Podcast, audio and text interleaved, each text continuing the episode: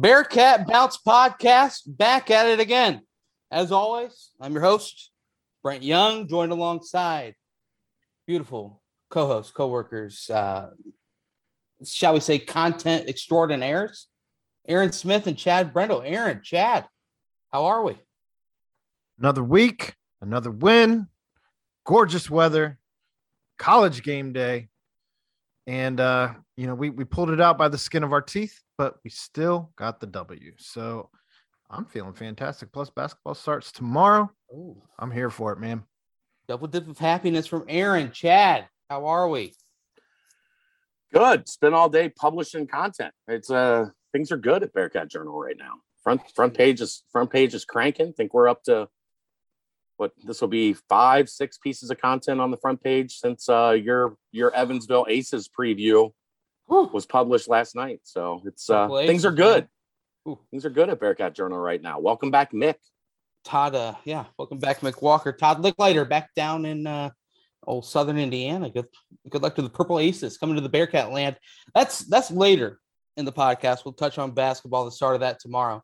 But now we've got a special guest from the Athletic, senior writer for the Athletic, David Ubben. He is uh, he had the joy, the uh, pleasure, and the possibility of taking in one of the more memorable days in Cincinnati football program history this past Saturday.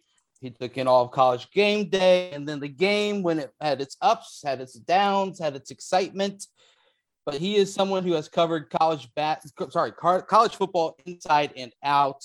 He is uh, has a a podcast called Football and Grits on the uh, that's the athletic family of networks with the uh, podcast as well, and covers SEC football there. But he had a chance to take in a little American football, not quite the SEC, but the AAC. don't don't sleep on them. David, how are we? I'm doing good. I appreciate you guys having me. It was uh, an interesting weekend. I hadn't been to Cincinnati uh, before this weekend, uh, so getting a taste of uh, of the the great Midwest, the state of Ohio, was good. So I, I appreciate you guys uh, bringing me on to to, to chat about uh, my weekend in the American Conference. Yeah, well, go ahead and just start on that. How how did you get rolled onto this possibility of coming to the Queen City, taking in a memorable weekend that that started at what 5 a.m. for you and, and worked all the way through the uh, the late late night? How, how did that kind of get put on your plate and and kind of just general observations? We'll dive a little bit further in after that. Yeah, I mean, I think for us, I mean, my personal philosophy and, and one of the reasons why the athletic has been um, attractive to me is they are really into interesting stories. And, you know, Cincinnati this weekend, I mean, you could do the math very quickly um, that, okay, we know the, the playoff rankings are coming out. Wherever Cincinnati is, whether they're at two or whether they're at eight, was going to be the most interesting topic of week one. And then, of course, you get game day coming in. And I'm like, well, this week, you know, Cincinnati is kind of at the center of the college football universe for, I don't know if the first time ever, but certainly not in that way um, for the first time. So I was like, that's a pretty interesting spot for a program. Um, and I was like, I'm talking to my editor. I was like, I think I should just go and write about everything the whole day, uh, the playoff stuff, game day, the game itself. And that's what we did. And uh, I, you know, it was a, a, good time and, and uh, uh wrote a story about it and tried to encapsulate this uh, this moment in time that's really a special one for for Cincinnati. You've you've been to numerous big time venues Mm-hmm. all throughout your career.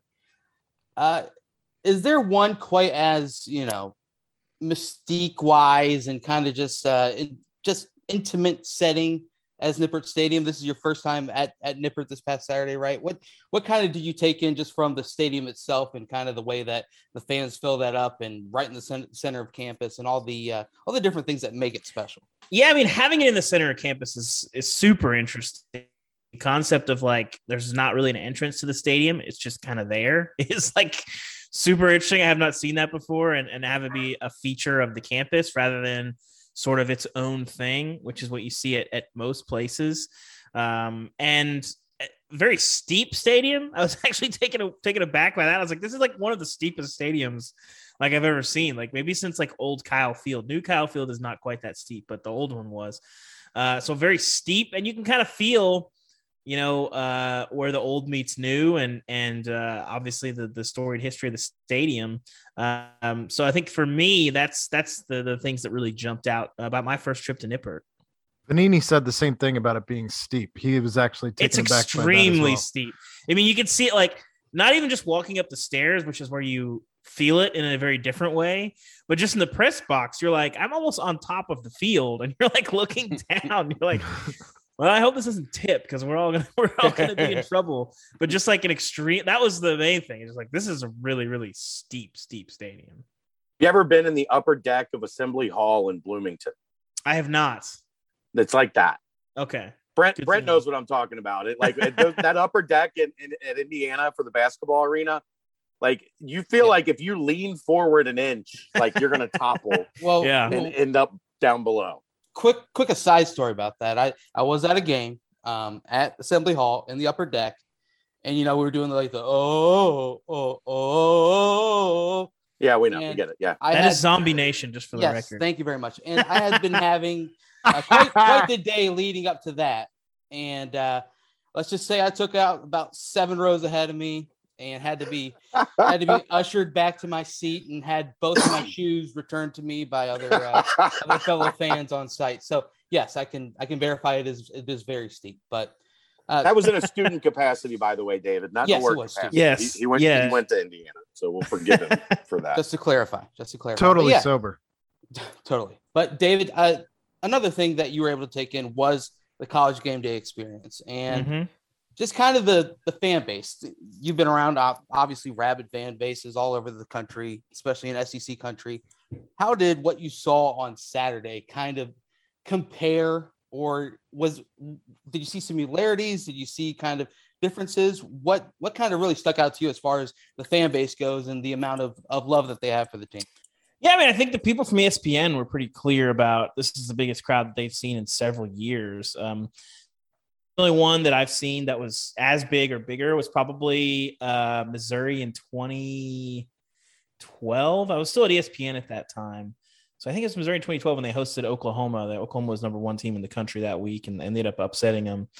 Um, but I think ultimately, I, I think game day needs to lean into that more of going places where it matters and getting Right. good crowds because I was at Georgia two weeks ago for Georgia when game day was there.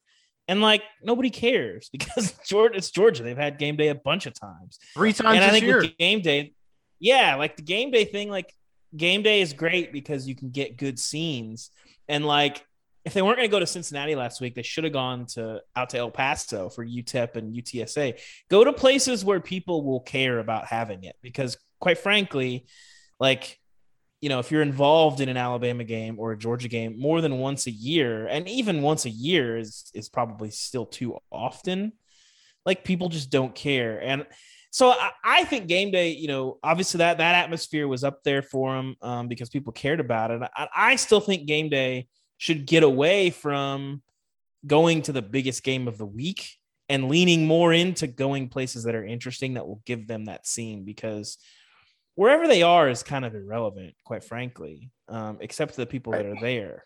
And Kirk. and so if I was if I was a a producer on game day, free advice, I would you know when there's massive games that you need to be there, sure, but I wouldn't every week go okay, where's the biggest game that we need to go to? I would go more toward places that you're going to get that scene and that type of crowd because it adds a lot to the experience. And I thought Cincinnati Well- fans did that. and as Cincinnati fans learned, when you do game day at 6:30 in the morning, you have a 3:30 kickoff.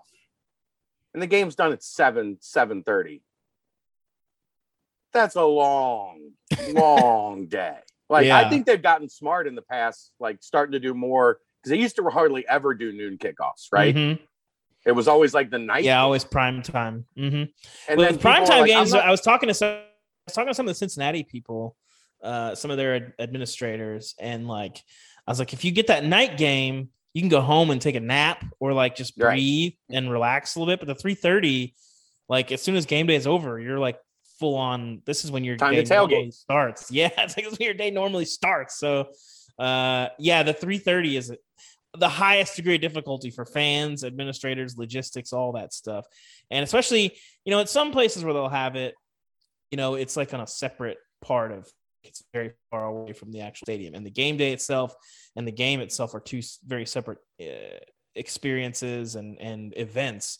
But over Cincinnati, was where they did it on the Commons, and you have the stadium over there. It's all kind of one thing. Uh, so that that introduces its own set of difficulties. Um, but it was it was a very cool Saturday. I haven't gone to actual game day in a long time. I went a bunch when I was at ESPN. It was a little bit uh, simpler. Uh, like when they have it at Red River in Dallas is pretty cool. Um, but I haven't been in a long time. It'd probably been almost 10 years since I'd gone to actual game day, but that was uh, that was a that was a big one. So I saw that you had tweeted about your experience with Nippert after the game Mm-hmm. and how that kind of shocked you in that you saw students on the field. So wh- what was it normally like or, or were there any other things maybe that that surprised you with your visit to Nippert? Well, I think two things. One, I think I've just been around too much paranoia in college sports because people are afraid of what's going to happen to their stadium.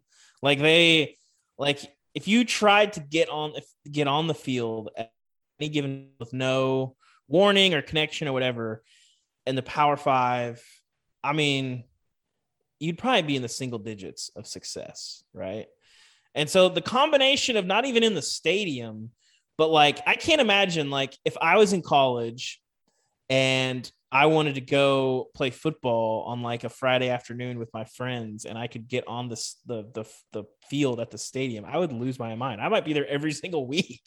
Uh, so that's crazy just being able to like you know get 10 of your buddies out there and play on a lined stadium and play you know whatever seven on seven whatever you're going to do. Um, so a huge feature to the campus. I don't know how often that happens at cincinnati. You guys might be able to tell me more than i would.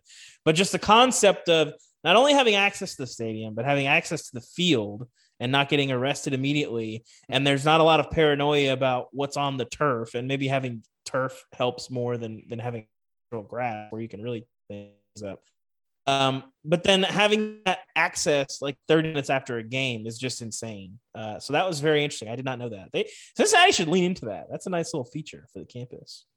And basically, it's always open unless there's Yeah. practice. Unless there's practice down there, the entire stadium and the field is open pretty much at all times. Like you can you can go at three o'clock on a Monday, and there'll be people playing, you know, throwing frisbee and and running stairs, and you know, it's it, it's a pretty cool thing that as long as the football team isn't uh isn't using it that day, it's pretty much free for anybody to occupy. Yeah, getting into the stadium is you know probably less than half of Power Five stadiums you have access to to get in. Whatever, but but the field is like I don't think I've heard of that maybe ever. I heard some people say Northwestern you could do that. I'm skeptical that that is true. Um, but uh, Maybe Vanderbilt, we snuck on when when Cincinnati was there basketball, but, but, I don't think it's don't know if allowed you- because their stadium yeah. is like very set off. It's kind of its own thing.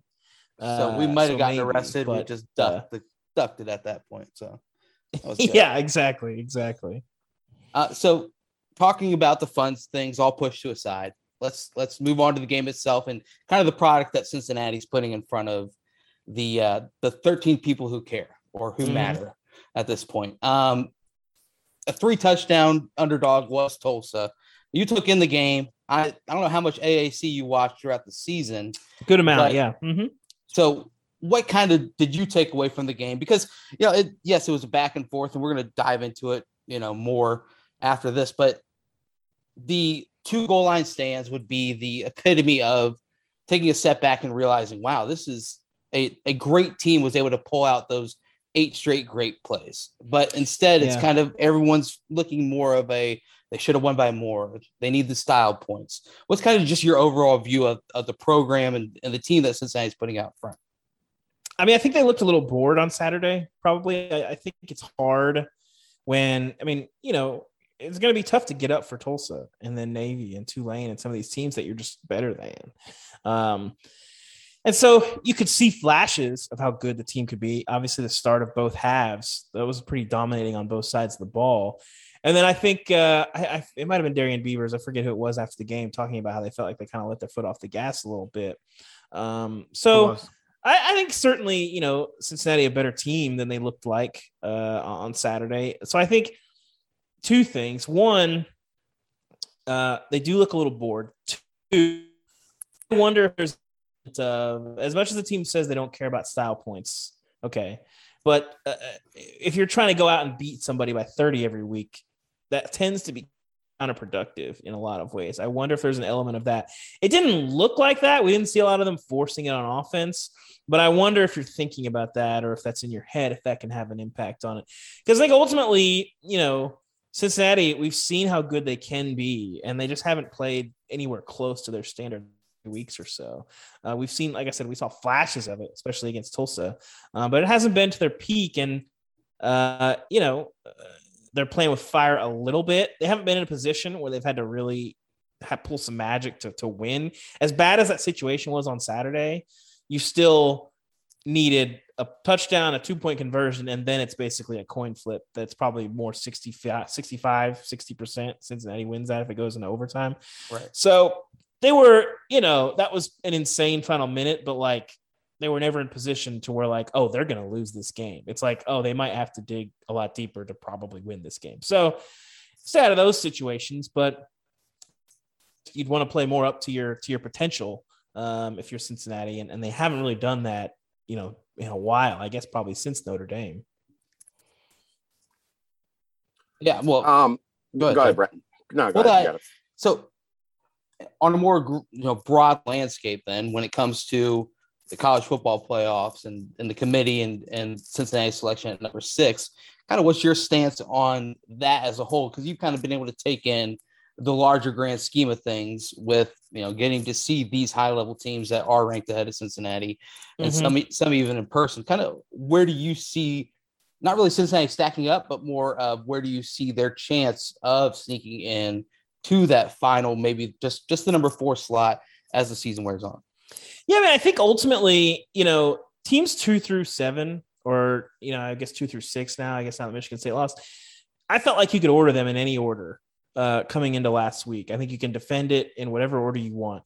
Is Cincinnati one of the four, you know, best teams in the country? I don't know. I think it's a fair debate, one way or the other. But the thing that enrages me is sort of just like the committee is very prepared and very willing to put one loss teams above them. And it's like the way that the metrics work. I, I mean, I did the mock selection this year, um, the way that they measure it. And then, of course, squeezing SMU and Houston out of the initial top 25s, which I mean, SMU and Houston are two of the 25 best teams in the country. SMU obviously lost last week, but uh, that was odd to me because it's like I've we've seen them play Houston. I mean, top end Houston is like unbelievable. Um, so yeah, I, I think that's where the frustration lies, um, and that's kind of what I wrote going into last week. Is it's like you know it's very frustrating to have a, a, a postseason overall where there's a lot of teams that that can't uh, go that can't get in the playoff field. And if there ever was a group of five team that was deserving, Cincinnati, even more so than UCF in 17, uh, is that team. And so, as far as what needs to happen, I mean, they're going to need a little bit of help. You know, uh, Michigan State losing to someone that's not Ohio State is a huge help. Uh, they get luck, have Michigan State knock off Ohio State. That's best case scenario. I think Oklahoma will lose at some point, but if they don't, Oklahoma is going to jump them. And Yeah. I'd be an Auburn fan if I'm Cincinnati, uh, because if Auburn can knock off Alabama, that's a huge piece that comes out. Because even if you know Auburn uh, wins the SEC and beats Georgia, I'm not even sure they'd be a slam dunk. So, you know, you need to avoid the scenario where the SEC gets two teams in and the uh, Big Ten gets two teams in, because at this point the ACC is basically out. Oregon's around. I don't trust Oregon. I think they'll they'll cough up a game at some point. Oklahoma, I kind of feel the same way. But if you're in a situation where you know you've got Georgia and Alabama teams that are really capable of both getting in the playoff, and then of course the Ohio State situation, the Michigan State situation, we'll see what Michigan does as well on the back end. A lot of Big Ten teams, so they're going to need a little bit of help. I don't think they need a ton, um, but they need some. Um, and uh, you know, I, Purdue knocking off Michigan State was a nice start for them. But that SMU, I, I told this to Justin. I think it's true. The style points is sort of a a a, a bygone era in college football. I don't. It doesn't matter if they win by forty. They need to not need two goal line stands to hold off Tulsa. but like the committee is not gonna they don't the not look at at at at final scores in the same way that pollsters do or computers did. They are a much more holistic um, approach. You know, I, I talked to Gary Barta when I was doing the mock selection multiple times. Like, if a team's up 14 and they score two touchdowns in the last five minutes, we don't care. Like, that doesn't mean anything. Uh, if you're dominating teams, that's obviously a good sign. Um, so style points is not that big of a deal. The thing that Houston, I mean, the thing that, that Cincinnati needs more than anything is for Houston and SMU and Notre Dame to keep winning, especially Notre Dame. That they need that Notre Dame game to still be a top 10 win in the final poll. They need that badly.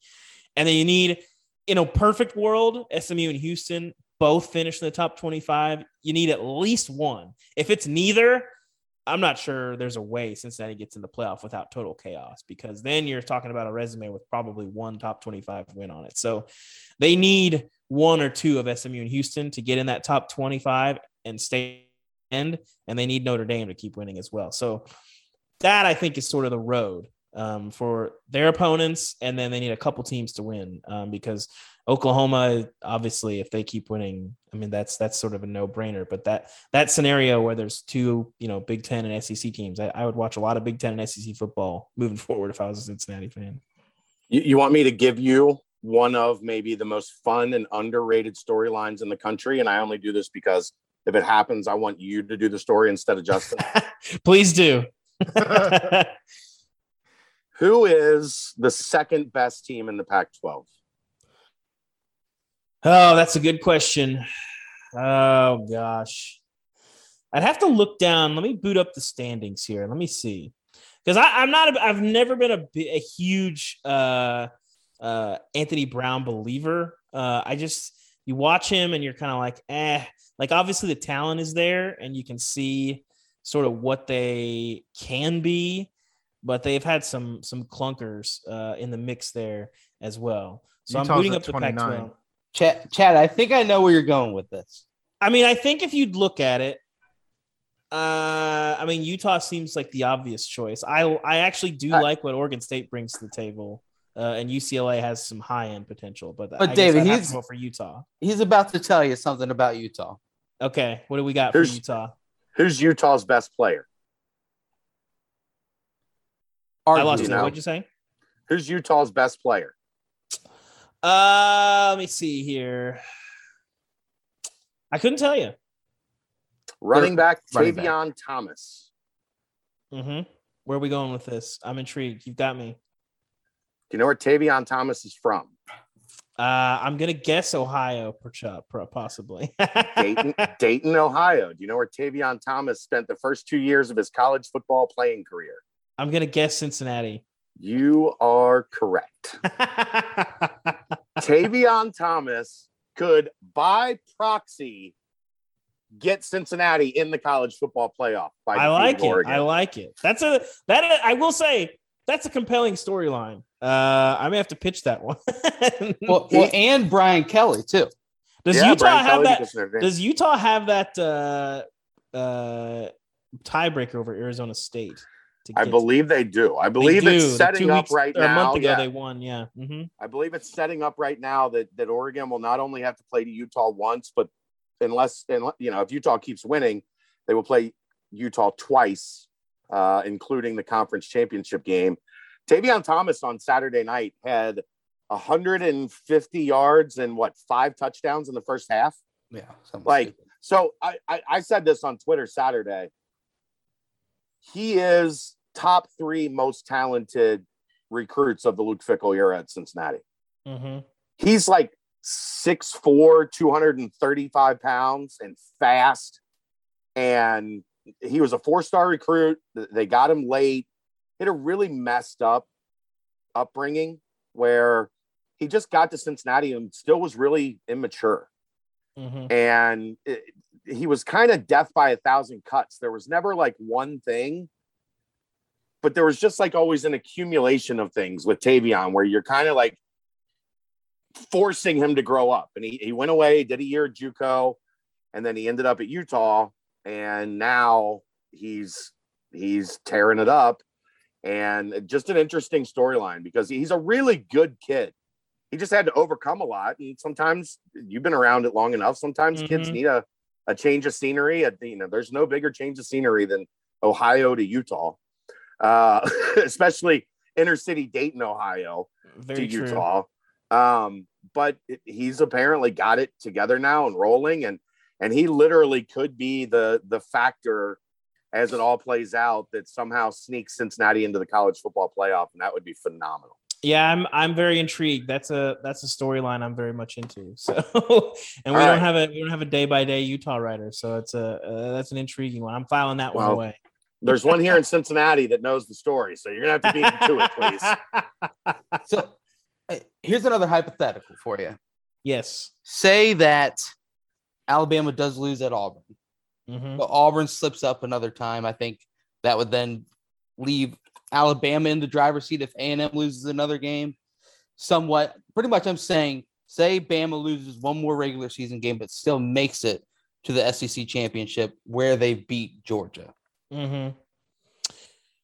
Yeah, I think Bama's in in that sense. Uh, they're so strong on the metrics, and they would have. So let's see, Bama would have to. I guess it depends on who you lose to. I guess uh, Yeah. if they lose to Arkansas, you, you know that's one thing. Um, but if you're beating Auburn in the Iron Bowl, you would have uh, another quality win, and then Georgia. I mean, it'd be close, but I think because there's so many teams second tier behind Georgia that are so close. I tend to think the committee would give them the benefit of the doubt because they have been so dominant that I don't know if you guys had a chance to read my story about some of the metrics that the committee uses. Uh, they don't they don't use the term game control much, but they do use uh, some advanced relative scoring, relative offense, relative defense. And if you're dominating teams, the simplest way to explain those stats, which they use, and they're they're pretty good tools, is if a team averages 300 yards of offense a game and you hold them to 150, then your relative defense rate would be like a, uh 200% for that game. And if a team allows 350 yards of offense a game and you put up 700, then your relative offense will be 200%. And they do that. So basically, what do teams look like when they play you? It's a great metric, I think. So they're scoring, offense, and defense. And Alabama beats the crap out of teams pretty much every week. They have been mortal this year, but they've looked pretty good in a long time. And they beat a top 20 Mississippi State team, although they lost last week, but a team that was in the top 20 last week by 40 points. I mean, that's wild. So, uh, I think because they're so strong in those metrics and they would have that uh national I mean that, that SC championship piece, it might help them because I don't believe there's ever been a two loss team in the playoff. that There's did never not- been a two loss team in the playoff. that did not have a national they did not have an, a conference champion. So Yeah. um so yeah. So I my guess would be they'd need a little bit of help too. I whether they get in above Cincinnati, my guess would be yes. Um but it'd be close. It'd be real close. Uh, and what happens everywhere else with the Big Ten and Oregon and Oklahoma would, would very much matter. So So, um, you used to be with ESPN prior to this, as as you as you mentioned. Mhm. Can you explain what the FPI is? And no, I, I mean, like no, that seems like it's something that is just tossed around and it is Bible when it comes to, you know, certain certain things and certain measures of the teams around the country. No, but I think the good news is for for folks that get fed up with um, you know, whatever what people say or or you know, when you had the coaches poll uh that was a factor in the BCS and you had computers, some of the narrative stuff that would come up would matter, but there's literally 13 opinions on the planet that matter and they don't use FPI. So uh so they'll be okay. But I mean FPI I, I don't know what goes into it, but it is uh an interesting metric that you know ultimately if the FPI just looked like what the AP poll looked like every week, it wouldn't be that interesting of a metric. But when it doesn't, it is very interesting. I do. I am a believer in uh, Mr. Bill Connelly's SP Plus, which I think is really indicative of what a team is. Uh, but I know a little bit more about how that's calculated. I couldn't tell you much about FPI, uh, but I'm not a huge believer in it. So a, bit, a little bit like QBR. Right. So we're gonna wait fourth quarter quarterback stats or whatever. I don't know. It doesn't like nobody outside of ESPN really uses it, so I sort of ignore it. I do use a lot of PFF because we have a subscription to that for for our staff, um, but that's more I've never been a huge PFF grades person, but like snap counts were always important, and then like uh, some niche stats like yards per carry before contact will tell you a lot about uh, how good an offensive line is actually running the ball or how good a back might be. If he's averaging six yards a carry, but 1.2 yard, and that's like, you know, 10th in the country, his offensive line is averaging 1.2 yards per carry before contact and like 100 from the country. I mean, then you're basically talking about like a, an, an elite back of all time or pressure rate. You know, sacks don't tell you that much, but how often is a quarterback having to flush uh, or have guys in his face? Those things are always interesting. So I couldn't say much about FPI though, unfortunately. I don't think they could either. you might be right. There's probably a couple people that can, and everyone else just like ah, nah. It's just yeah, uh, and and they lock those people up in a like a, a dungeon so so that they don't speak because they, they don't want anybody to know how FPI works. They just want to use it. Yeah, I suppose. Uh, I mean, I think at this point, like again, like the PFF stuff, I think is educational. But if they're not metrics that the com- that the committee is paying attention to and looking at and using to assess teams, it's kind of pointless. Like you're just sort of talking into the void. I mean, this is why I don't really pay attention to any of the polls. Really, like it doesn't it doesn't matter. It was interesting when it was factored in the BCS and all the BCS computers and all that stuff was pretty interesting because it mattered. Now it's kind of just noise and like it's annoying when people treat a team one way or the other. Uh, like early in the season, people weren't watching UTSA and it took them forever to get ranked. And you're like, this team is good if you actually watch them. Um, but um, so yeah, when it comes to metrics like that, I, I think if the committee's not looking at it or not using it, I kind of don't have time for it. I just sort of tune it out. Well, the committee wouldn't agree that UTSA is very good, as they They would not, and that that was ridiculous. I mean, completely shut them out for their, you know, the people they had to have in there to boost the boost funny, the, the funniest to boost part the other was that, people. like right on cue, Minnesota flops. Like and, first and week. Fresno State too. Plenty yeah, of 'em. Minnesota, Fresno. Minnesota was the most ridiculous one because Minnesota is not one of the 20 best in the country. I mean, I that's just insane. This is when like you know, losses do matter, but they get so tied up in wins. And I, and I like the idea of, in theory, let's look at teams at their best and let's important than when teams are are not great because for a long time that's been the conversation in college football is it's like oh you know ohio state in 14 they suck because they lost to six and six virginia tech or you know oklahoma in whatever year it was 16 they suck because they lost to five and seven texas. They had a bad day but in general i like the idea of looking at a team uh you know at its best. But even at minnesota's best they've been like winning games against average Big Ten teams, and then at their worst, they're losing to Bowling Green. It's like this is not one of the Green. twenty best teams in the country. I'm sorry, it's just Oof. not. Yeah, but Oregon's loss to three and six Stanford is better than Cincinnati's win. Yes, To Tulsa, right? precisely, Right. precisely. So you know, at some point, you have to draw the line. The losses are talked about in the room, but they're not reflected in as acute a way as you know that the record versus top 10 the record versus top 25 the conversation kind of starts there and when it's close they start leaning more into their 12 key stats that they use um, and you know it, it it it it's all about the sort of schedule and who you've played which has a natural bias against the group of five, especially when they won't rank group of five teams like Right. SMU, like a Houston, like a UTSA who's really dang good, especially after they eviscerated UTEP the other night on UTEP's home field. They listen, listen, they got if they're not ranked this week, I don't even know what to do. Like it's absurd. Well, and how quickly was Notre Dame the win against Notre Dame dismissed by even Joey Galloway, who was like, "Well, they're clearly not that good as they have a loss, even though that one loss was to Cincinnati." Like, Yeah. as he No, what he said was, can can you really take Cincinnati's win over Notre Dame all that serious? Because Notre Dame has a loss. oh man, I'm dizzy with the logic there. No, I mean I think ultimately people just don't. I mean, people just there, there's not a compelling data point beyond the Notre Dame win, and just going undefeated is not enough.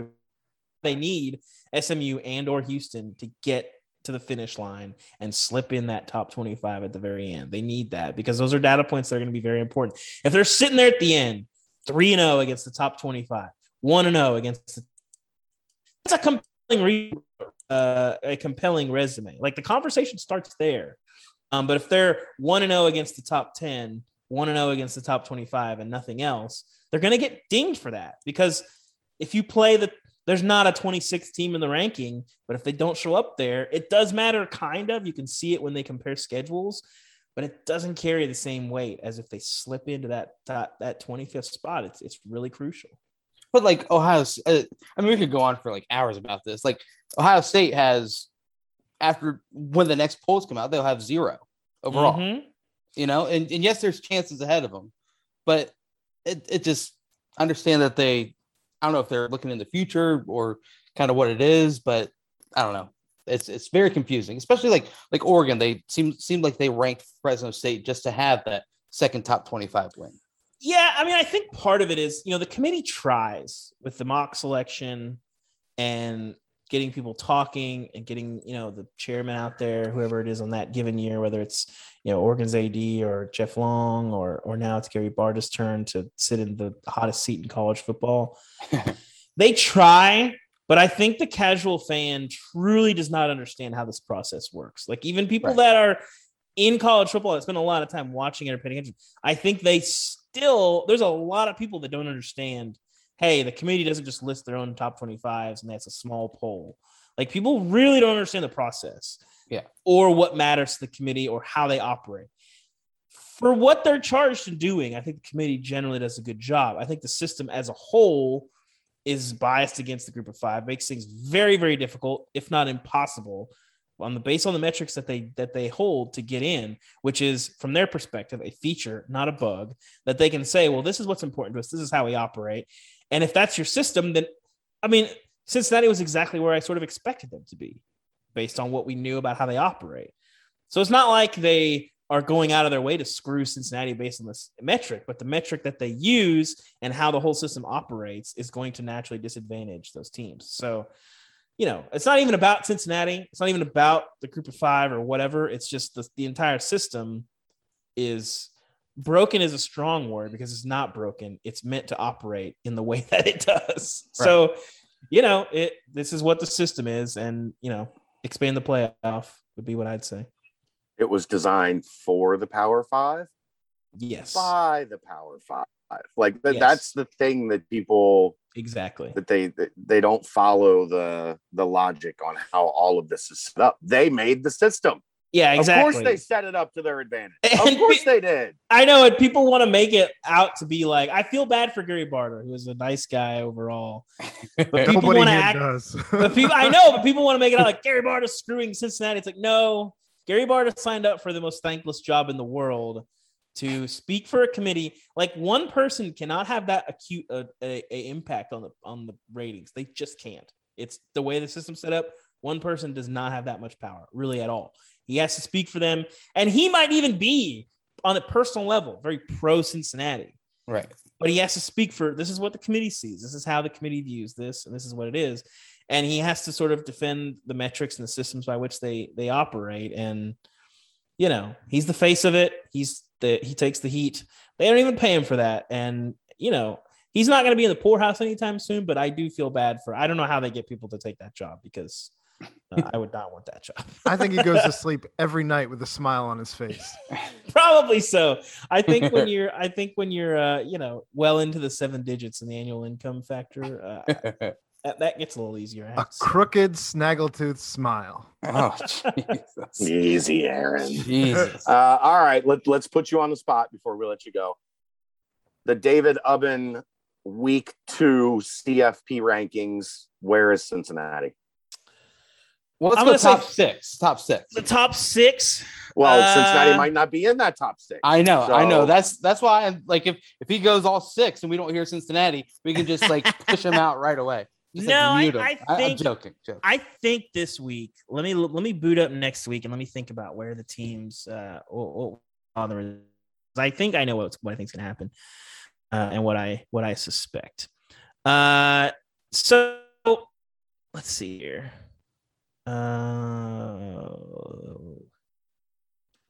here we go. CFP poll. We're booting it up right now. This is compelling uh, podcast content. Great right podcast. Oh, you're doing Great podcast. Very much so, I'm job. sure.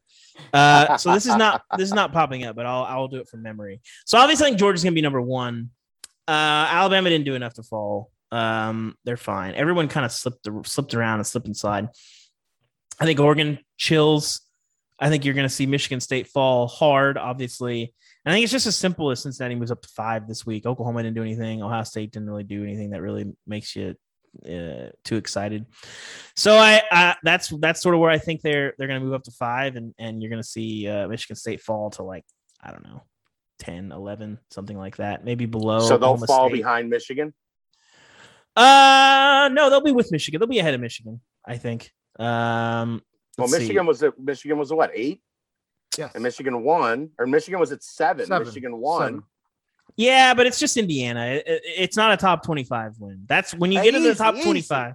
It's When you get into the top 25, easy. it's up. when you get the top 25 and the top 10, when you have teams that have big wins or start to win their conference, that's when you're going to see teams make leaps. It's Whoa. hard to leap. You have to do it with a big win. It doesn't matter if you beat a seven and you know three team or whatever by 40. That that doesn't that's not going to help you. You, you you you get it with that top 10, top 25 wins, and nobody really had anything to write home about last week. So I think it's just as simple as Michigan State falls, Cincinnati slides up to number five.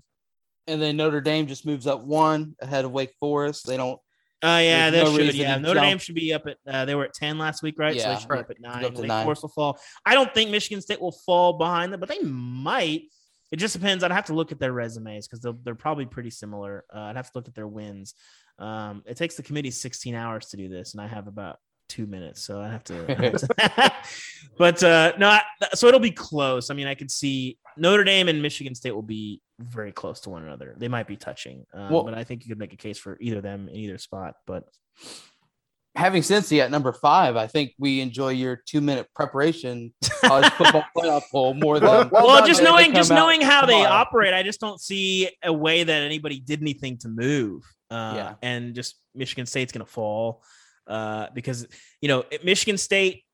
The the thing that would have been funny is if okay, let's say Michigan State is at four, right, and they go play Georgia in an out in a non conference game last week, right, and they lose 24-21 then I'm not so sure they would have fallen. I think the committee, they don't like, I think the committee, they might would have bet my life. They might have dropped a spot behind uh, Ohio State, maybe, but they would not have dropped below Cincinnati if they if they had gone and played Georgia on a neutral field in November for whatever reason and lost by three. So, Okay. but nobody did anything to, to, to fall, and nobody did enough to, to, to jump up. So, I'll be surprised if it's anything other than that. Awesome. Right. Awesome. Anything else, guys? I think we're good. Nope, I think we're good. Awesome. That was hey, yet again, David Ubben with his in-depth look at the college game day and the entire scenery that is Cincinnati that we all know and love. Uh, David, thanks for coming on, and and of course, just uh, always keep in the back of your mind that Nippert Stadium is always open for you. Whenever you want to to know. come if in. I if I ever need a field to get some uh, uh get like a bachelor party football game going, uh I will I will guys let's let's let's consider Cincinnati. So If you ever if you ever want to come run some steps, there you go. There you go. just don't fall the down. better. you Just don't fall you down. don't want to run those steps. You Yes. I promise. Also, don't do it after eating the chili. yeah, yeah. That's good. awesome. Well, hey, David, thank you so much for joining us. We'll let you uh, get back to what Monday Night Football's on. Sure you got the- yes, thank you guys. I little appreciate it. fantasy football to cheer on. All right. Thanks, David. Thanks, we'll Dave. see you. All right. That was uh, David Ubben. Pretty, pretty awesome getting another national view of of things, and he was on on scene at Cincinnati. I mean, I was talking to him. That's been game. one of my favorite things this season. Yeah, yeah. Well, I because obviously this is the first year where you you need that national view more than anything because all of us can sit here and, and pound our chests and rep the sea paul left, right, up, and down, but you needed a more national view, especially this season. Well, Yeah, I and mean, what we we've had Ralph Russo, we've had Pete Thamel, we've had Bill Bender, Vannini, David Ubben, like the, the just getting their perspective, especially as they they come into town and get a look at the program and and get to take things kind of uh a little more personally than than just from you know 10,000 feet watching it from afar. I think it's I think it's been a, an interesting look for our fan base because it's something that at least since you know in the the 300 plus episodes of the BCJ and 50 plus episodes of this podcast like we we haven't really been able to we, we haven't basketball with like the Mike DeCourcy's and you know there's been some national voices there uh, as Mick's teams were were moving up the ladder um, but in football this is this is a new deal and I think it's been it's been fantastic getting to connect with those guys getting those guys on the pod and getting their their thoughts on things out to the fan base. I think it's uh it's one of the cooler things, all things considered, that we've gotten to experience this year that makes it so different. My favorite part is the fact that most of these guys, it's their first time ever having been to Nippert. And Right. they they fall in love the way that all of us did with our first times that we've been to Nippert. So it's just really interesting to hear the national heads talking about, you know, our, our beloved stadium in the same way that we talk about it. You do seem like the type that would fall in love your first time, Aaron. You're welcome. But no, yeah. Well, All right. speaking of falling in love, I got I got something oh gosh, let's hear it. that I'm gonna I'm gonna start off the the the Tulsa conversation with, and I, we're already almost an hour in, so we're gonna probably have to keep the Tulsa thing to a minimum minimum. What time did we Um, even start? We'll this do a pod? minium. 'Cause I didn't see a timer. It's like running. it's like 7:45, I think. I think we're at Okay. about 45 minutes or so. just wanting Mm-hmm. to keep an eye on things when we get the mailbag going and all that. But Yeah, I think we're about 45 minutes or so. Okay. So far. Um I've kind of done an about face on the whole like I'm not enjoying this season because of pressure. I'm not enjoying this season. Uh and, and telling people to enjoy it. And and I'm that's the match is you have to enjoy it. But I guess I had a realization sitting at home this week and, and having to take things in from 10,000 feet from from not being on campus and kind of getting emotional about what game day meant and what this national spotlight has meant. And it hit me that this is being big time. Like I, I get some will will counteract what I'm about to say with, yeah, but the standards are different so you know we feel different and and i understand that take to a point but the the reason that like clemson and alabama and ohio state and you know in the past florida state when they had their run and florida like the reason they were able to ride those waves is because they handled the pressure and the expectations and the daily grind of being great every day. And I think we need to lean into it a little bit more, even. Like, I, I think we're so busy running away from it and saying things like, you know, this having to be perfect, you know, it's making me miserable, having to, you know, not winning games by enough is bringing me down. If you want to be great, this is the pressure that comes with it. This is the the sacrifice that comes with not playing for conference championships, right? Because that's that's been done here for 15 years. Like that that's not something new. But the pressure of stepping on that stage and not being the new kid in a sense because you know they've been here before the, the, the, they've almost played for a national they were one second from playing for a national championship they they've gone through this they, they finished last season undefeated they, they've lost six games in the past four years but this is different because this is what it's like to be at the top not to like visit the top but to live at the top and I think like we need to lean into it a little bit more. Like bring it on. We're gonna get everybody's best shot. We're we're gonna be circled on everybody's calendar. We're gonna be the team that that you know they're talking about during camp when they're having a special, you know, like Luke does for Navy, when they're having a special day or a special segment in, in camp once a week to go over Cincinnati. Like That comes with it. And if you want to actually live, if you want to be a top 10 program, this is the pressure that the top 10 programs deal with. And embracing, I think, embracing it is very new, right? Because even if, like we've talked about, if you look back to 2009, that 2009 team was picked third in the Big East.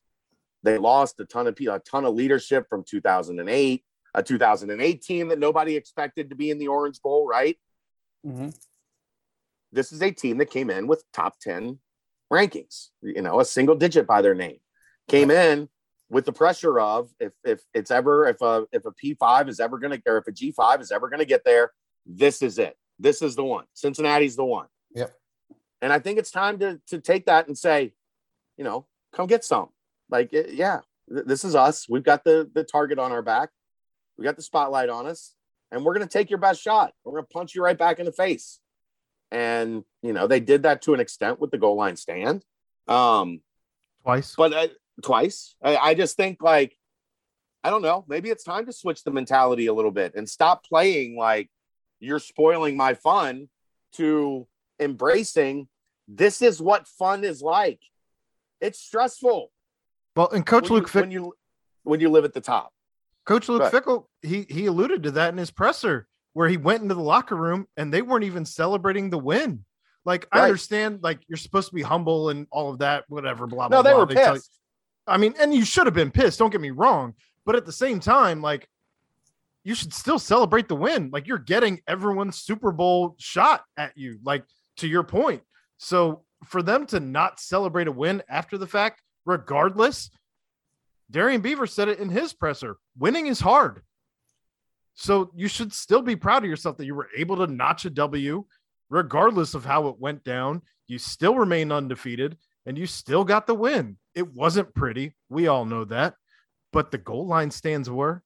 So I think there's things that you can take away. And, and Luke also knew in his presser that things need to be adjusted. So I think that there's going to be some long and hard talks this week if they haven't already happened in things that they need to do to adjust the game plan. But all in all, like they should still be excited to continue to win because a lot of programs don't get that opportunity. And, you know, speaking of teams getting up for playing Cincinnati and teams uber preparing to face the Bearcats, who would you say would be the one team in the conference this year that that would pertain the most to? It would probably be Tulsa. The team that you beat to win the championship just last year. Right. It, w- it would probably be Tulsa. And I think that's why it, it speaks to the chippiness that you saw just constantly in this Tulsa game. Fuck those guys. It was it was every single game. And and I got one name for you guys. Ethan Hall. Do you know 47? Do you know what number Ethan Hall is? 47. 47. You know, it's it just it seemed as if this was a game that Tulsa was going to do absolutely anything in their power to try and get into the psyche and try to just completely flip everything Cincinnati was trying to do on the back of his head. I I mean, you look at what you know what Tulsa played in the the Armed Forces Bowl against Mississippi State last year. You brought this up to me during the game. That that I game, totally forgot about it. Yeah, that game ended in an all-out just brawl. Brawl. Yeah, they the part of the reason their season derailed is because they had a bunch of guys suspended from the brawl. Yeah, and and then all of a sudden you have these transfers out, but you still have Philip Montgomery in and, and Montgomery in his that's the head coach of Tulsa in his pregame pressers leading up to the game. He mentioned numerous times how they've gone to Cincinnati so many times in a row and how the team, you know, knows that. And the team realizes that when they play the Bearcats, it's always been in Cincinnati and he he thinks they play them tough and he thinks he's going to play them tough again. Uh, just kind of just building these little tiny hidden chips on Tulsa's shoulder. And you saw the physicality throughout the game. You you saw the hits after the whistle. You saw just all of this added extracurriculars, which they might not do against these other teams. And I, these teams are getting up for the Bearcats, and and like like numerous people have said, Tulsa has had some good games throughout the year. Yes, they lost to an FCS opponent. Yes, they have a bad record they still played Oklahoma State really well. They played Ohio State all the way into the fourth quarter. I, am not saying by any means that this is a well great Tulsa team, right? I'm not saying by any means this is a great Tulsa team, but you've got to take a look back and see, like, wow, if Cincinnati would have done two goal line stands even last year to to beat a team, you would have been jumping for joy and, and hyping up the the outlook for Deshawn Pace and the the big hit that Ja'von Hicks had on young Ethan Hall and just all the different things that went into the closing of the game. And you would have stepped back and said, you know what? That's what that's what championship teams do. They find a way to win when their backs are up against the wall, even if it is a team that's now what three and six. I I understand they're looking at the record things, but that is just what college football is now, and I hate it so much because it is hard to win. And right now, as Cincinnati's figuring out certain things to get these pretty wins, and, and kind of like what David Ubben said, are they pressing a little bit to try and get those style points? I don't know, but they are getting every single team's best effort, and there's it, it's completely obvious at this point. And they're also getting their the coach's best effort too, trying to scheme any way possible to shorten a game and and give them a shot to take down the Bearcats. Well, Tulsa tried to be multiple to start the game. They did. They did. And and they went three and out, three and out, three and out. And then they saw that we can pick up five or six yards on every carry. So let's let's stick with that. Somebody said something interesting on the board just now that I, I, I I'm interested in your thoughts on. Do you think at any point, like Cincinnati goes up 14 nothing in the in the first half, and then to start the second half, they go up what 28 uh 12, so they're up Right. 16. Yep. Um, do you think there was any point where they thought like Tulsa's going to start passing, and and Maybe. that's maybe why the boxes were so light, like where they're saying, you know, we're gonna we're gonna run we're gonna rush three and drop eight and make sure like that they can't get back into this thing, and they zigged and Tulsa zagged. I mean, it was 28 to 12 with what? 10 minutes left in the Yeah, fourth quarter. they still they still they were the running the football. I, I- I think that yeah, uh, possibly, but there and sure we're we can touch on. I mean, there was a mailbag question about it, and we can start talking about it now. But I mean, there were times where, and and it's not always the three down front, like like you were mentioning before we hopped on the pod, Chad. It's it's always more about just who who all is in the box, and maybe it it was thinking, you know, Brin has thrown for over two thousand yards. Brin has shown ability. He threw for like 430 yards at Ohio State. So this is a it, it's kind of a, a two-way offense, but they just had success on the ground and they really milked that for all of its worth. But I mean, there was a third and one situation, and it was on the on the Bearcats side of the 50. And Cincinnati had three down linemen with Joel Dublanko about two yards beyond the line of scrimmage, and then Ty Van Fossen had to swoop in. He made a great play on it, but it was one yard past the, the yard to gain. I right. you know, it was just it was a very just frustrating thing to see, and especially because Aaron during the game, you turned to me and you said, you know, the run defense, what's what's going on? And I was like, you know what? Yeah, first half against Tulane, the run defense was was bad too, but they're really strapped up and they they dominated the second half against Tulane and, and shut down the run. Yeah, I mean, it was it was just frustrating. You know, I mean, you watch now three teams in a row do it to Cincinnati with this run and just this ground and pound. And I know we just talked about how they didn't do that initially, but then they found out, oh, okay, we're gonna we're just gonna gash them.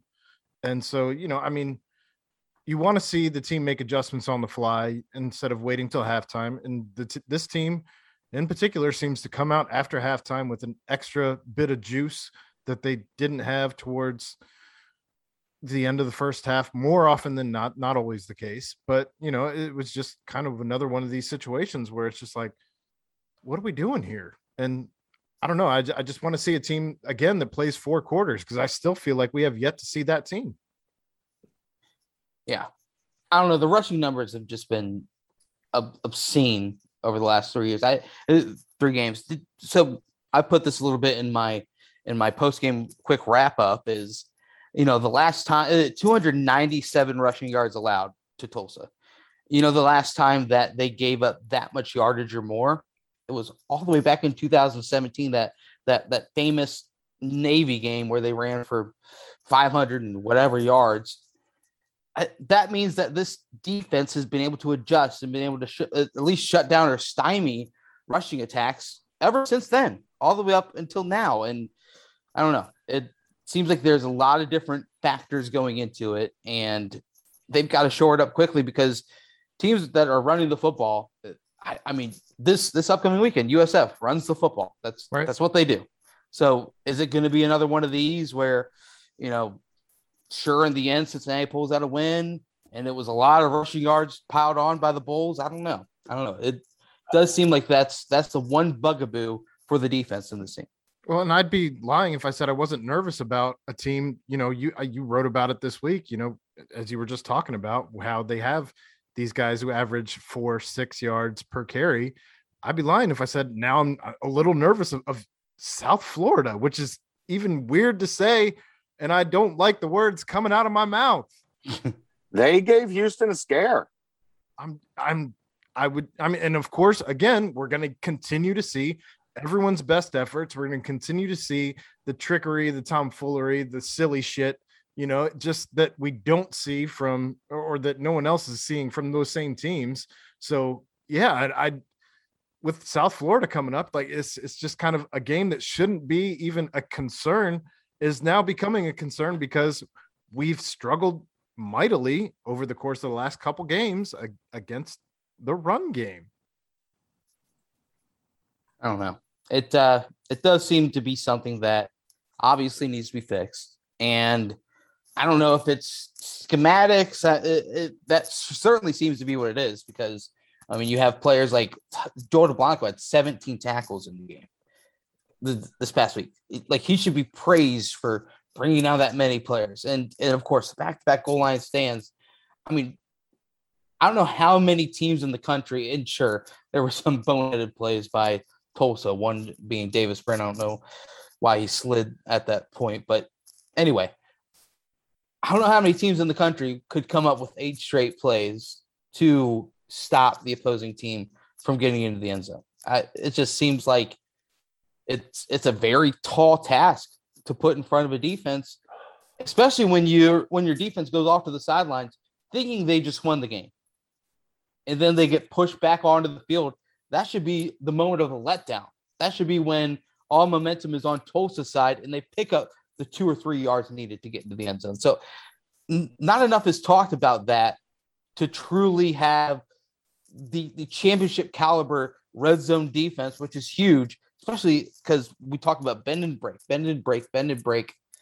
And this was a, a point where they just didn't break. They are the number two team in the country in the red zone. I don't know. I haven't checked the updated stats. Maybe they passed Georgia, and they're the number one team in the red zone at this point. But it's a it's definitely a stat that should be talked about more and a moment in this game that should be highlighted more than the fact that they should have won by a lot more.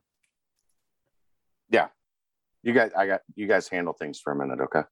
Okay. We got it. Okay, we will. Aaron, you were able to go onto the field for mm-hmm. the for for the closing of the fourth quarter. Yeah. What was it like out there on the field when you saw just play after play after play, trying Tulsa trying to pull off the, the, the massive upset or at least push the game into overtime? Because like David Ubben said, sitting up in the in the press box when they got the ball back, in my mind, I was never really even nervous that they were going to drop the game. It was more just frustration because, Yeah. gosh, here we go again. So, I mean, the crowd was loud. I that's really like the first full quarter that I've spent on the field all season. Um, I don't, or at least in a in a game that was close like that. I don't know that I've spent an entire quarter on the field, but uh, but it was it was definitely loud. I mean, you look across though from where I was in the uh, underneath the Bearcats layer to where the student section was, and unfortunately, you see about I don't know a quarter, a third of the student section gone because they'd been partying probably all night into Oh, yeah. game day, Oh, yeah. through game day, through the tailgate, Right. and then trying to deal with all of the chaos that they're in, you know, partook during the game. Mhm. But yeah, I, um, I mean, there was that was one thing that I will say is, is just the crowd never gave up on this team. They stayed loud. They were never like hushed by what Tulsa was trying to do. right. Um, and the, I don't remember the name of the guy, the running back for Tulsa, who I believe was like 242, 242 pounds. I mean, just what Yeah, the the, the big 23, I guy? Steven Steven Anderson, that would come in. was it 23? as the bowling ball? No, 23 is their speedster, Anthony Watkins. Okay, Steven that- that Anderson's that that real big dude that would come in and try and just yeah. 24. Okay, one, yeah, one off. Thanks, Chad. Um, but yeah, it was just they like, I said, they never gave up. The crowd was intense, and you know, for especially for the recruits, because of course I'm always thinking that way when I'm there covering the games. But for the recruits that were there and and stuck around, because you know half the recruits actually were gone by halftime, unbelievably. Um, but it they they got to see a team that doesn't give up. They got to see I mean, who stop who has two goal line stands like that in a row, one play away from each other because of the the botched handoff that Des admitted was was his fault. You know, Snap. S- s- snap. Yes. Thanks, Dad. Uh to, to back you up, Aaron, it was a handoff from the center to the quarterback, but that is considered a snap. So semantics. You're okay. Right. You're Right. okay. But yes, Aaron, I, championship teams are the teams that pull that out. And that's what this team is trying to be. That's what they were last year when they won the AAC championship. That's what they're going to continue to be for the rest of the year. But of course, got to make some changes because Houston is a very good team, and it's looking like that would be the AAC championship opponent. SMU has now got to be as angry as possible following back to back losses. I'm sure that they're wanting to right the ship and then put all sights on that game the following week at Cincinnati, which, by the way, are you hoping for a 3.30 or night? I want one more nip at night. Give the uh, give the fans what they want. Well, here's But- the thing though. You start at 3:30, it's gonna be night by five. So who cares? True, true, but but but when it is that night game, you have the ability to call it nip at night. You aren't going to call it afternoon at the nip or something. I'm. I'm trying to call it going to bed before 2 a.m. ah, please, please. While we're young, while we're young, but still, Aaron, there were some good things. It looked like it was going to be the Desmond Ridder get right game that where he was going to really blow up and everything. Yeah. He had a good first half. You know, 274 yards through the air, two touchdowns. Had another good good couple rushes. He, he led the team in rushing with 43 yards. Had another rushing touchdown. Um, Alec Pierce made some NFL caliber receptions. That He connection couple- between Dez and Alec are just great. he had, he had a couple that were so close though. It was just like, come on, man. Like had, especially towards the end when I was When down was there in, late, the, yeah. in the fourth quarter, where Right. it just it hit him in both arms, slipped right through, and I had a front row seat to watching that ball go right through both arms. It was just like, ah, Yeah, it- well, he he did he got hit right after right I as he was going up, I, for and I wondered if he was like nervous about the hit. and then Tre Tucker as well got got behind the defense and and dove for the ball there. It looked like he might have been able to possibly snag that one in as Well, well. it, it was good that he was even back in the game. Let's let's be honest. oh yeah, After yeah, the, taking that shot to the head, the uh, no call helmet to helmet. the um, targeting call that- targeting that, no that call. should have been called. ah, but anyway, you know, it still it's it was a Well, and you didn't you didn't even bring up Michael Young finally catching the ball again because he's he's struggled in the last several games to get both hands on the ball. I don't know what it is about him liking to catch the ball while falling down or already on the ground, but that seems to be his thing uh, of late. But it, I'll it take- was in the end zone. We'll give him that. much I'll, I'll take it for what it is. He he did catch the ball in the end zone, so that was nothing but a good thing. And then another thing is, we only got one half of Jerome Ford, Mhm. and we've we've seen that he has proven at times to be one of the better players in the country in all college football, and only had him for one half. He he's getting more and more introduced to the passing game. Two receptions for 67 yards, and at one point, I think that we saw one that looked like possibly if he was able to make one man miss, could have gone for a lot more, possibly a touchdown. I think that ended up being the drive where Des got sacked twice, and then the uh, missed field goal attempt by the Bearcats. So you know it'll be it'll be interesting to see how Jerome's doing this week coming into the game if he is able to play in his home state against a team that recruited him heavily out of high school. Um, Well, I'll be interested to see if he's back. And so for the for those who don't know, he was back on the field on the bike, and you know trying to get right to get back on the field. He wasn't Yeah. like in a boot or on crutches or anything wild. But I think that with Jerome Ford going out, the way he did for missing the entire second half, I think we've we've solidified that Jerome Ford's the MVP of this team, right? I mean, I think there's a lot of MVPs, but he's definitely considered one of them. There's there's no doubt. I mean, what he's been able to do and and the great games that he's had, yeah, I, I think he'd be out there for the conversation. There's no doubt. But but but gosh, it did seem like it was going to be the Desmond Ridder game in that first quarter. It seemed like he was just clicking and and running a lot more and having great just decisions left and right. I don't know. It just seems as if things things were great in the first quarter, great in the third quarter.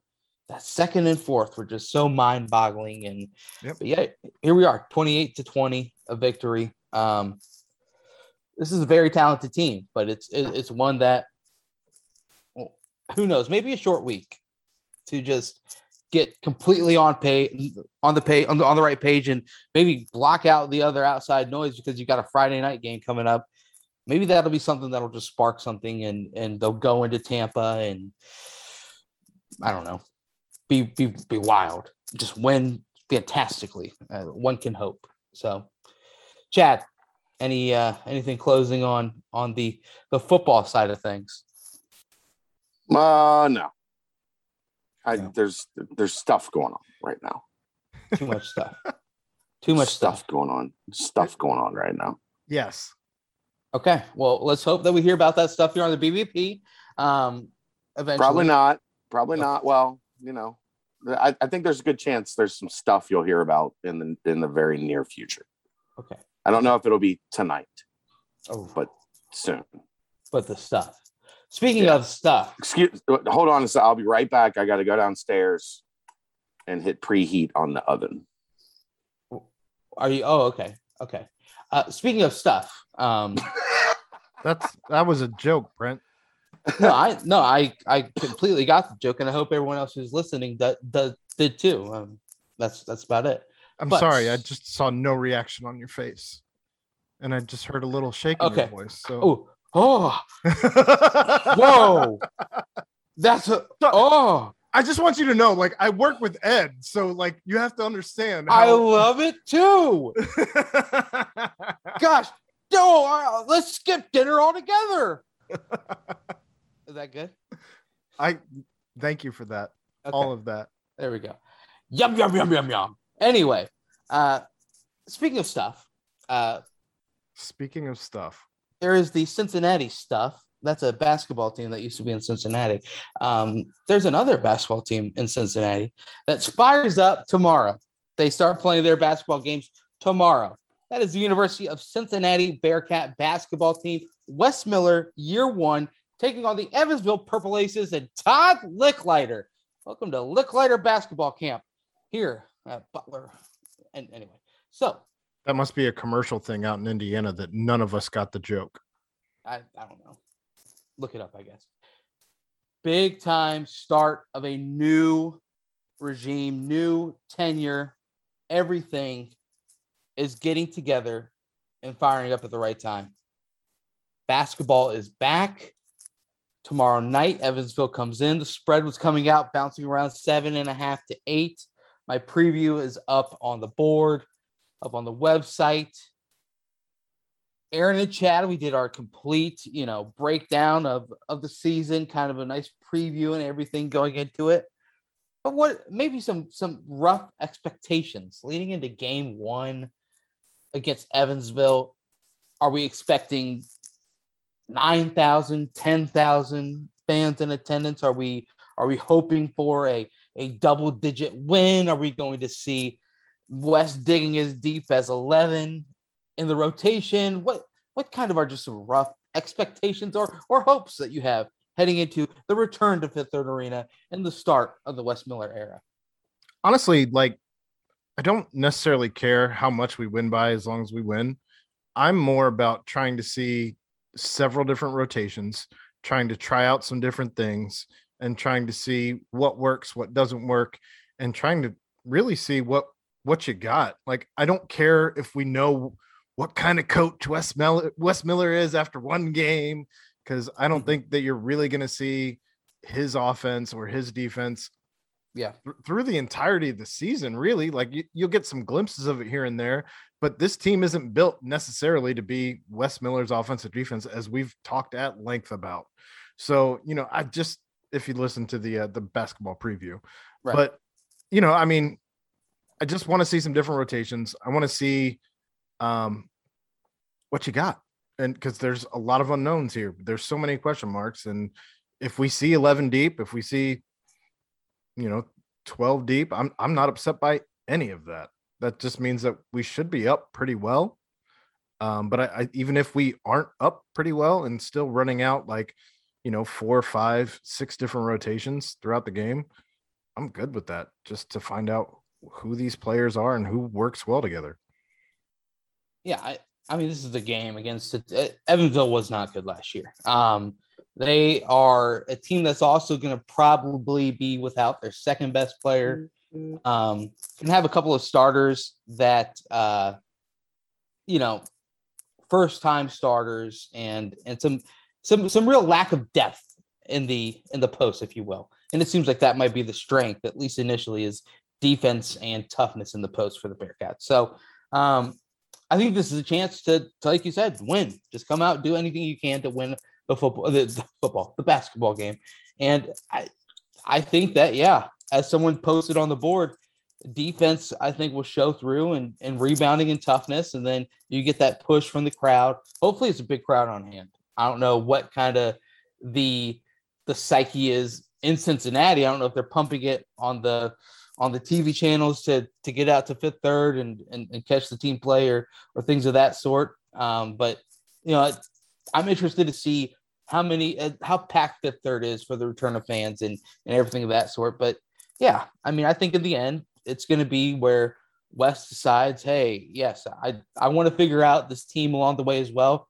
But I want to win this this basketball game. I'm going to put the players that I think can win this game out there on the court for the longest time in order to come out with the W in the end. So I'm excited to see kind of, yeah, who's who's going to step up? Is it going to be David DeJulius, I would expect? Is it going to be Jeremiah Davenport knocking down the shots when needed? Or or are we going to see some some guys in the post really try and take over and establish themselves as well? I don't know.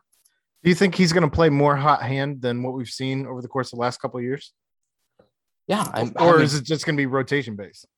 I think probably hot hot hand unless he's unless he finds a, lineup that is just dominating in some facet of the game, whether it's defense, just completely locking down, or or whether they've got a couple guys that are starting to, to, to hit some shots from from deep or working into the post or get get good motion. I don't I don't quite know, but I think that uh, in the end it's going to be all about winning the basketball game, and if that means playing David DeJulius and and Jeremiah Davenport the 35 minutes needed to get to that win or the 30 plus minutes needed, then I think it's going to happen. I hope you don't have to do that against Evansville. But Yeah, I, I am hope so too. super, super excited to see the debut of Viktor Lakhin. yeah. What's what's his over under minutes? Should we put it at 12, you think? Um, 12 and a I half? Chad, you're on mute. Sorry, a lot going on. I know. Uh, I, I think what'll be interesting is, uh, you know, the the we're gonna see this dynamic dynamic. I think a lot this year where the other team is much much smaller than Cincinnati, Right. and how does how do the rotations react? How does Wes react? Does he lean into playing bigger? Does he lean into you know instead going more with like a, a JD at the the four? Uh, for me, that part of it is going to be the most fun. Especially because Evansville's two post players. One is an outside shooter who they want to start rebounding more. The other one is someone who the fan base considers a little soft um, and, and needs to really toughen up on the inside. So going up against a, a six year Abdul Ado and a Hayden Koval who's going to contest everything at the rim, and then Right. Ody Oguama, and then even Viktor Lakhin. I mean, yes, that's going to be a tall task for those two starting postmen, and then their next men off. The, No pun man off the bench. Yeah, their the next man off the bench is a freshman. So yeah, I am completely all in on seeing how dominant they could be in the post. Yeah, and can Odie like does Odie have the ability to move out and guard? Like if you're playing Right. a small ball four, like Right. that's gonna that's gonna earn Odie more time. Yeah. If he It can will. play five, No, if he can if he can move well enough to guard like a, a stretch four, stretch four, yeah. you know, he's gonna play the four. Like I I, I don't like the five is gonna be uh, you know you've got Log jam, yeah. yeah Well, I just got didn't know if- you've got Koval you've got you've got Victor If you decide you want to play fast, though, I don't know. Do you have anybody with the height that that Odie has? That if you if you again, six just- eight six seven six eight. but if you're not just trying, if you're just trying to run up and down the floor, this team's not running up and down the floor, bro. one can dream. They don't have the depth on the wings yet. Like it's they'll, coming. They'll defend up and down the floor, possibly. yeah, but but this this isn't going to be uh you know 94 feet both ways. like that's in that. the, that's in the urn. But challenge might favor the aggressor on defense. This is just not. It's not. They're not built right now to, to Chance. just run. Chance. Chance favors the aggressor. They, they're not built right now to just run nonstop. So, but you know, uh, i- is there potentially you know a, a situation where you see Odie some at the five? Yeah, I think that's possible. But there's just you already are three deep at center. Like where he's going to get himself into minutes is showing that he can play the four and do so by guarding out in space. I think because he's got great quickness, he's got great athleticism. If he can use that to be effective when teams try to go small on Cincinnati, then I think that that's an opportunity for him to to get some more minutes. Yeah, I'll tell you one thing. Wes Miller is completely locked in. Um, on the field before the game on on Saturday, he's just talking to somebody, and, and he just completely kept saying, "Yeah, this atmosphere is awesome and everything," but I can't stop thinking about Tuesday. Tuesday is is all that's on my mind right now. No, and I mean it's that's what you want to hear from your coach. I mean, obviously it's it's what you expect to hear, but coming from him and, and all the different things that have come out, especially today with that great article by Justin Williams. Um, you know, it's it just I don't know some Never some, never heard of him. some I, I think he used to play point guard at Duke is what I what oh, I Oh, was it's told. the guy. It's the guy that works for David Ubben. That's Jason yes, Williams. that's it. That's it. Oh, is it Jason Jason- Williams? Jason Williams. from the Jason Atlantic. Williams at the Point guard. Atlantic. Okay, that's what it is. Writes for the writes for the Writes for the Atlantic and covers basketball. the ocean.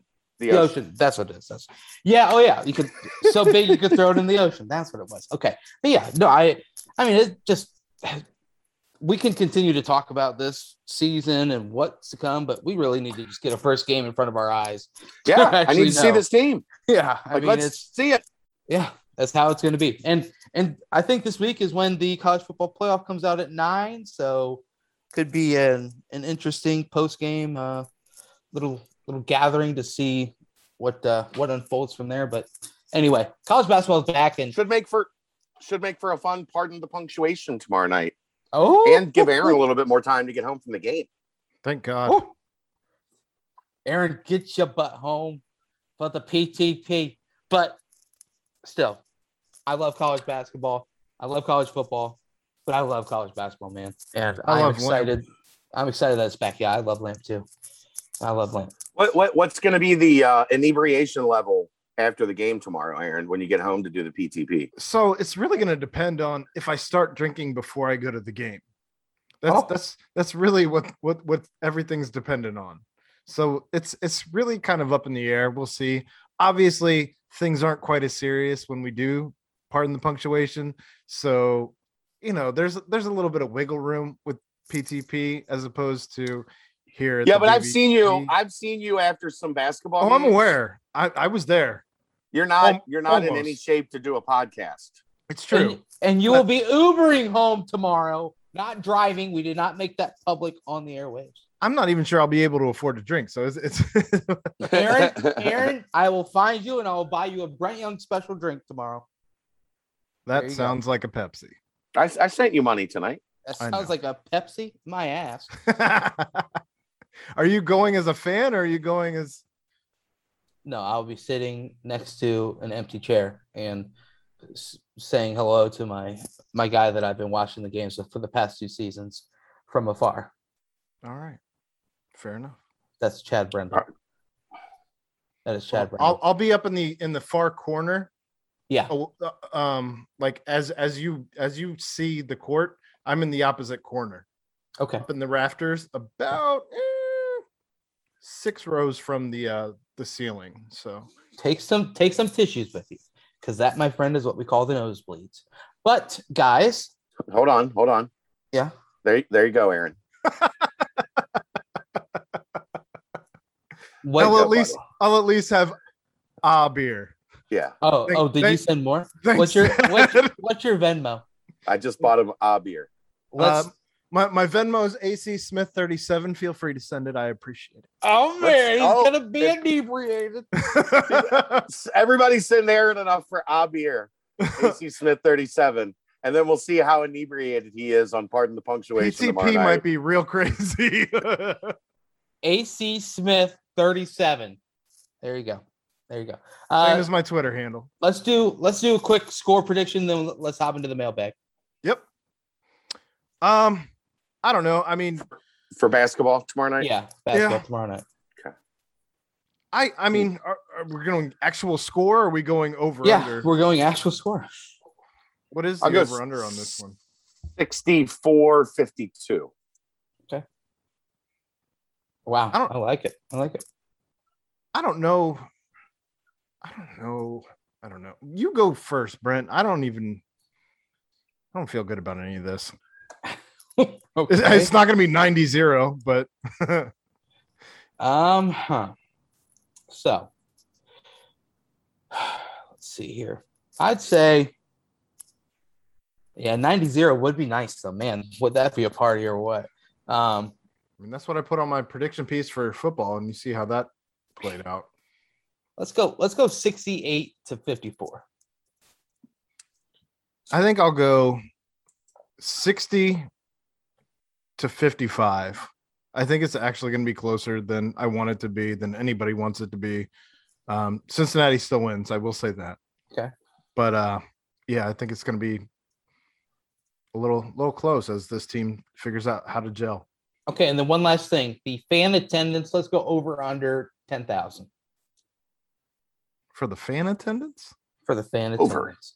well, well over. it's- The students it's- sold out. Like t- tickets are selling I'm very just well. trying to raise excitement. the Thank hell are you. you talking about? Thank you. Good to know you're going to be there, Aaron. Find me for a beer. Anyway, but yeah, I think it'll be uh, I think it'll be a good good barometer. Not really for the rest of the season, but what to expect in the first few games, and then as things kind of tighten up from there. So I'm excited to, to, to see the unknown, how much everyone plays, who is the first, second, and third leading scorer, but still that probably won't matter when game five rolls around. But either way, it'll be uh it'll be an exciting and interesting start. And uh the basketball's back. Bearcat basketball's back. Uh, the points, Mailbag. point spread, by the way, is nine and a half on that game, It's all the way up to nine and a half now. Very good. all the way up to nine and a half currently. So I think it's fairly close for like 30 minutes. And then I think UC's depth pulls them away late. That's my guess. All right. So we've been going for about an hour and a half. So keep that in mind as we're answering these questions. We will go quickly, but for a mailbag that I posted late, we've got some decent questions in here. So um, is it time to start worrying about defense, the defensive run game? Yes. Yeah. I mean, I like I like I said on the board, like I said in my article, like I said on Twitter, Like Coach I- Luke Fickell said in his presser. Like I, I, I just didn't like that they were playing far too often with like a five man box, a six man box against the team that was trying to run it right at you. Like I, it, in a five man box, it doesn't matter if your linebackers blitz. It doesn't matter how many guys you have at the line of scrimmage. Like you have to in in that scenario, you have to win a one on one battle every snap and that, that just that that's not how it works like stopping the run especially a team that that wants to run it at you 60% of their 80 plays right it It's a number. It's like rebounding. It's a numbers game. Yeah. You're a better rebounding team in basketball since we're in the basketball mode a little bit over the last segment. If if you're if you're sending three and they're sending four, you better fucking hope Dennis Rodman's on your team. Because the odds are they're going to be better at rebounding than you because they have the numbers advantage. Right now, for whatever reason, especially against I didn't see it against Tulane, especially in the second half. They stacked the box. Yeah. That, I love you a know, good they- worm. I love a good worm reference. Yeah. The worm was all that like that's you know. I've hung out with Carmen Electra before. One has very much to do with the other, but not anymore. Not anymore. But I, I've been in her I like I've been in her presence. I was in Oh. the same group of people that her group of people were hanging out with. Not like dapping it up or anything. Like, you know, like we were in like her group of friends was hanging with my group of friends. Okay. Well It's not- done. that's not like being in the bar and she was there. That's like Okay. Well, I I was looking for clarification. You gave we that. were we were at a, we were at a, a club in Hollywood, and then our group was hanging out with her group because somebody in our group went to high school with her back here in Cincinnati. You hollered Cincinnati. Five one three. Um, although I was from Northern Kentucky at the time, so it would have been like six oh six. She would have been like, "What the fuck are you talking about, nerd? Get the fuck out of here, nerd." Um, Just imagine what she'd say Any- now. Right, exactly. hey, I, I own my own business. What's up? Uh, um, it's a numbers game, and and if you're not going to play the numbers game and you're going to allow them them to have the numbers advantage, it's going to be difficult for you to stop them. So that's kind of my take on it. especially because Tulsa was keeping a tight end in the in the backfield as well. For six both on of those five runs, a lot yeah. of times. Yeah, Yeah, it, and that tight end happened to be the and that most hated man. asshole. Host, the, there, there's this play. Go back and watch it. There's a play where he is blocking Joe Dublanko. He does get flagged for for holding on the on the play, but he tackles him, tackles Joe Dublanko, and then continues to punch him in the throat. He's punching Yeah. Joe in the throat. I don't know. It There's I- some, I'm interested. I'm going to ask around tomorrow. Hopefully, I'll be able to be on campus tomorrow. It's it's trending in that direction. Hopefully, oh um, that he was like messing with his glove, like he had something in his glove. I'm going to ask around tomorrow and see if there was any nefarious activity with that asshole's glove. A blade like the Peaky Blinders. I was thinking maybe like not. a tack, like a thumbtack or something. Oh man, that'd be real messed up. or like a rock. Yeah, just something in there so you can you get a little a little advantage. All right, so sorry if I missed it, missed this somewhere, but are we actively recruiting Sonny Styles, or is that more of just taking a big swing after a huge win? I mean, if you can land Sonny Styles, you'd land Sonny Styles, but I think everybody knew that your back was against the wall in that one. Doesn't mean that you're not going to try. Sure, you're going to take a big swing, but his brother goes to Notre Dame, his cousins go to Ohio State. Cincinnati just Luke Luke played with his dad, so like Made an there's a relationship there. So yeah, they're they- they're taking a swing at Sonny Styles, but like, are they going to hit a home run with that swing? Uh, I would guess a difficult uh, a difficult pitch to hit. Let's say that it's like a it's an uphill battle. excuse me, like a 94 mile an hour slider on the outside corner. Like, good luck, sweet. Like, ask Eugenio Suarez how hard those are to hit. I mean, he struggles to hit 84 mile an hour curveballs right now. So that's, I don't know if that's fair. All right. Uh, looking ahead to the future, which 2022 commit excited you the most? Football? This is football, yes. Okay. I can't answer that yet.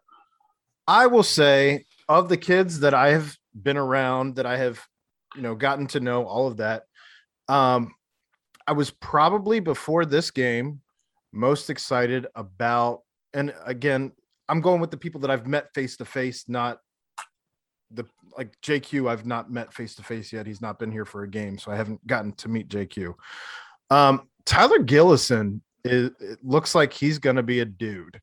Big Shep looks like he's gonna be a dude, but Luke Dalton is a large man, and I think he's going to be a stud here, and I think he's wildly underrated. And I look forward to seeing what he is going to develop into. Yeah, I kind of kind of what we were talking about on Saturday on the field before the game. Ethan uh, Green too. is uh yeah, I mean, uh, you know, it, CJ Doggett is, is rated higher Mhm. uh, on 247 Sports, and, and I'm really excited to see what he brings. But, Yep. You know, it's it is crazy seeing the amount of athleticism that he and then especially Tyler Gillison has. And, and Gillison's a big dude. Um, I mean, those are those are two big dudes coming coming from Pick, Pick Central. So I don't know. I'm excited to see what Gillison does. Uh, I think he's got kind of just that that motor and athleticism that could really translate to playing, you know, whether it's you know standing up or on the outside of the defensive line, and then of course, uh, I mean, I think out of the receivers, Marcus Peterson had some had some really good games, really good plays, but I, don't sleep on Quincy Burrows. He looked like he had a different level to his game throughout the season in the highlights that I watched. Good size as well. Um, I think that that those two wide receivers are really gonna really gonna do a number here at the next level. And that's even without mentioning, you know, a Stephen Bird or a Marcus Peterson. Uh, Sincere Lewis was here this week, and he looked longer He's- and Yeah, he's rangier big. Yeah, than uh, than I anticipated. Danny Just Lewis is six five. Yeah, I haven't gotten to meet And him see- yet. I, I I would go like, look for me. The secondary is is really like what differentiates this team, Sure. And I think that in terms of philosophy is going to continue going forward. So I will go Oliver Bridges or and or Kalen Carroll. He told me he's going to be here for SMU, and that'll be in uh, my ICR since we're doing two ICRs a week now. Um, Look, so so Next no, back, like we're, we're just we're cranking out as much recruiting content as possible.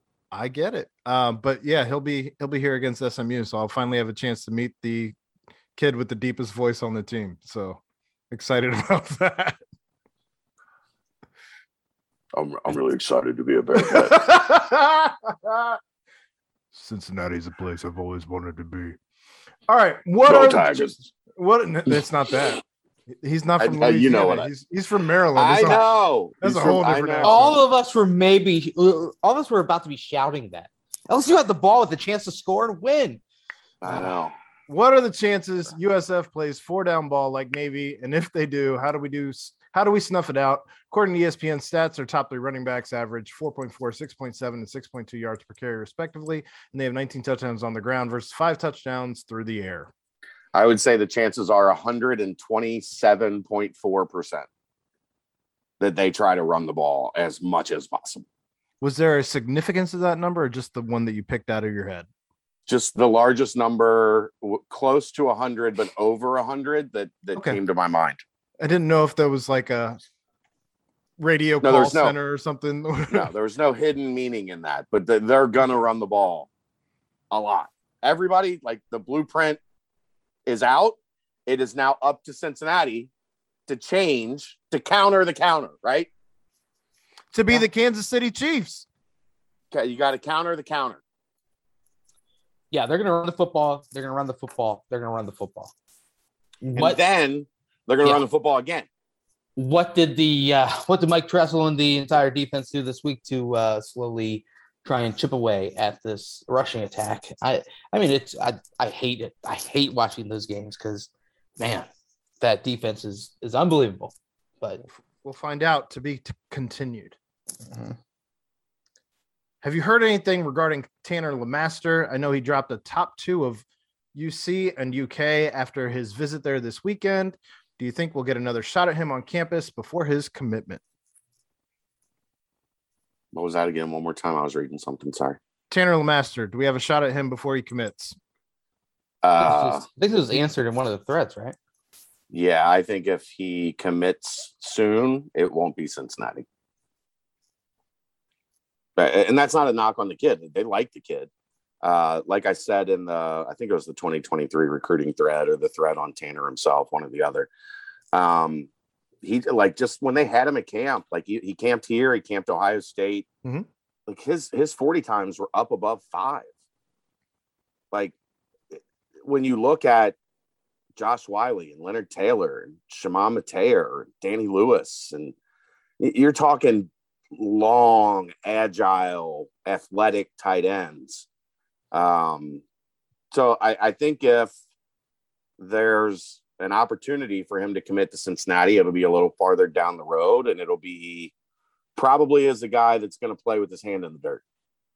Um, I, I just, I, I, just don't like. Yeah, I think they've had a need for like a, you know, an inline tight end, but I think they'd absolutely like to take one of those physical guys and turn him into a a physical tight end. Right. You know, so um, I, I just if it's happening soon, uh, I don't think Cincinnati's ready to to sail on that ocean like right away until they get some more answers on, you know, what exactly he is and where does he fit in in the plans going forward. That would be my guess. Well, everything I know on Tanner Lemaster, you pretty well said. So I can't add any. I can't add anything there. Um. Also, do you think there's a chance we see more four down lineman sets this week on defense since USF will probably run the ball a lot. Yeah. I don't care. I, I don't care about the three four or the three three five four three thing. That is what everybody is caught up in. I don't care. I care about how many bodies are in the box to stop the run. If you have, let's say hypothetically, you run a 4 2, right? You run a 4 2 5. And you have your four down linemen and you have one linebacker in the box and you know the other coverage linebacker seven yards from the line of scrimmage like uh, van fossen and, and pace were for the large part of the the tulsa game. You're still going to have trouble stopping the run. You've only got five bodies in the box. It's not about how many guys do you have on the line of scrimmage. It's a matchup it's a, it's it's a numbers. It's, right. again it's numbers. If you have six or seven or, or even, you know, eight guys in the box, lean into the fact you have two elite corners. You have really, really, really good safeties behind them. Well, we talked about that on the phone, Chad, you and I, where, you know, they're not even looking Sauce's way. So, how many times a game could you potentially sneak him in on a blitz where they're not looking that direction at all? the quarterback wasn't even remotely aware Sauce blitzed because he never even glanced at the guy Sauce was covering. Never even glanced. And he went through like two progressions. Like he was, and then all of a sudden he was sacked. Wow. Because Sauce blitzed and it like left his guy open and he just was unaware because quarterbacks have just decided I ain't fucking throwing that way at that guy. No. All right. Uh best uniform combo, home and away. Black, black, black. Yep. Home. Hundred percent. Hundred percent. Black them out. I like uh what red, white, black. I think on the road, the red, red helmets, red the helmets, white jerseys, white, black pants, black pants, and uh, the black, white Black, white, black. Actually, I think my favorite, the black, white, black with the white face mask. They've what they've only done that once, right? A, a, a, once or twice, but the the white face mask on the road to match the white uniform, I think, is clean. You know what? I kind of like white white pants, white jersey, with that white helmet, right? Right, guys. You stole my take. I was gonna say I was, I was, joking. I don't like it. No, I'm here. Like the white I'm here all day for the white helmet. Uh oh. All this ridiculousness about oh the white helmet. We lose games or games hey are close or whatever. Hey guys, hey guys, cancel that. Uh, cancel that. AC Smith, thirty-seven Venmo. cancel that Venmo. Cancel the Venmo. I don't care, man. It's it's ridiculous. Like it's a clean look. It really is, and damn everybody who's dun dun dun dun dun. dun there's dun, a curse dun, on the white helmet. Get dun, out of here. Dun, dun, nothing dun, dun, dun, dun, dun, dun, Nothing tops the black, black, and black on Nip at night. That yeah, is at, just at home, it's just sure. a phenomenal look. I was going all It's a- white for for the for the road. Black black on black on black is a top five look and top ten look in, In all of sports. football. In sports, I'd say, for me at least. I also like when they do the uh the carbon fiber look. They haven't done that in a minute. They haven't, but the carbon fiber is a good look. Okay. All right, how does Prater get his helmet on? Very strategically. I wouldn't know. I have I have the opposite of his hair. I mean, uh, it's uh I don't know. It, it it seems like it's pretty fluffy. So I bet if you just put it back and slam that helmet on, it'll be all good. pretty much. uh, Tulsa ran the ball very well, very frustrating, but Tulsa came into the game with 2,084 passing yards and 1,415 rushing yards. Um, Tulsa had 27 pass attempts. UC only had 23. Brin was credited with seven rush attempts, so were probably pass play calls. Even so, UC held Tulsa to 160 yards passing. So Tulsa did want to pass, but UC shut them down. Masses are calling for all kinds of changes and adjustments. Stop the run. Do you think they intended the intended strategy was to stop their passing game, the rel- their relative strength all year first, and then dare them to beat us on the ground? In other words, do you really think UC will make any significant changes in the defense or strategy going forward? Kind of seems purposeful at this point to focus on stopping the pass first, at least for teams like Tulsa that have had some success passing the ball. I'm not even sure, having read that, what was even just asked. Oh my gosh. Okay. There was a, there was a lot there. There was a lot there. Um Break it down for us, Brent. Okay. Interesting. Uh, in other words, do you really think UC will make some many significant changes? I I mean, I don't know. I, I think what it is is they know that they're better than every team that they play from here on out. And until they reach a certain, you know, level. But I think they're going to stick to what they what they know, and I think maybe they do start to start to say, hey, you know, defensive backs, we're starting to, um, you know, starting to see if you guys can handle a little bit more pressure because we are going to put more in the box, like Chad's been preaching. We are going to take more gambles in the running game. So I don't know. I think maybe they do send a couple more run blitzes. Maybe they do have the six in the box and and seven in the box and and say, hey guys, we're gonna put you all on islands here in these situations. Are you gonna be able to do it? And all four or five are gonna say yes. Leave us in, leave us on these islands. We will be able to handle it. So I think um I think it'll be interesting to see how teams start to combat against the changes that the Cincinnati defense will do schematically to take away the run because I mean, do it once, sure. That's that's just Navy running the triple option. Do it twice, sure. That's just Tulane without their starting quarterback. But do it three times with a Tulsa team that has Davis Brin, who's thrown for over 2,000 yards on the season. Yeah. Maybe it's time to start to look a little bit further into how we can combat against the run. So, Well, Um, and as- we've already talked about with South Florida, they have three pretty good backs, yeah. And- averaging four, six, and six per carry. So yeah, you gotta you gotta be ready to make those adjustments. But right, right. We, we kind of beat that horse into the ground at this point. I agree.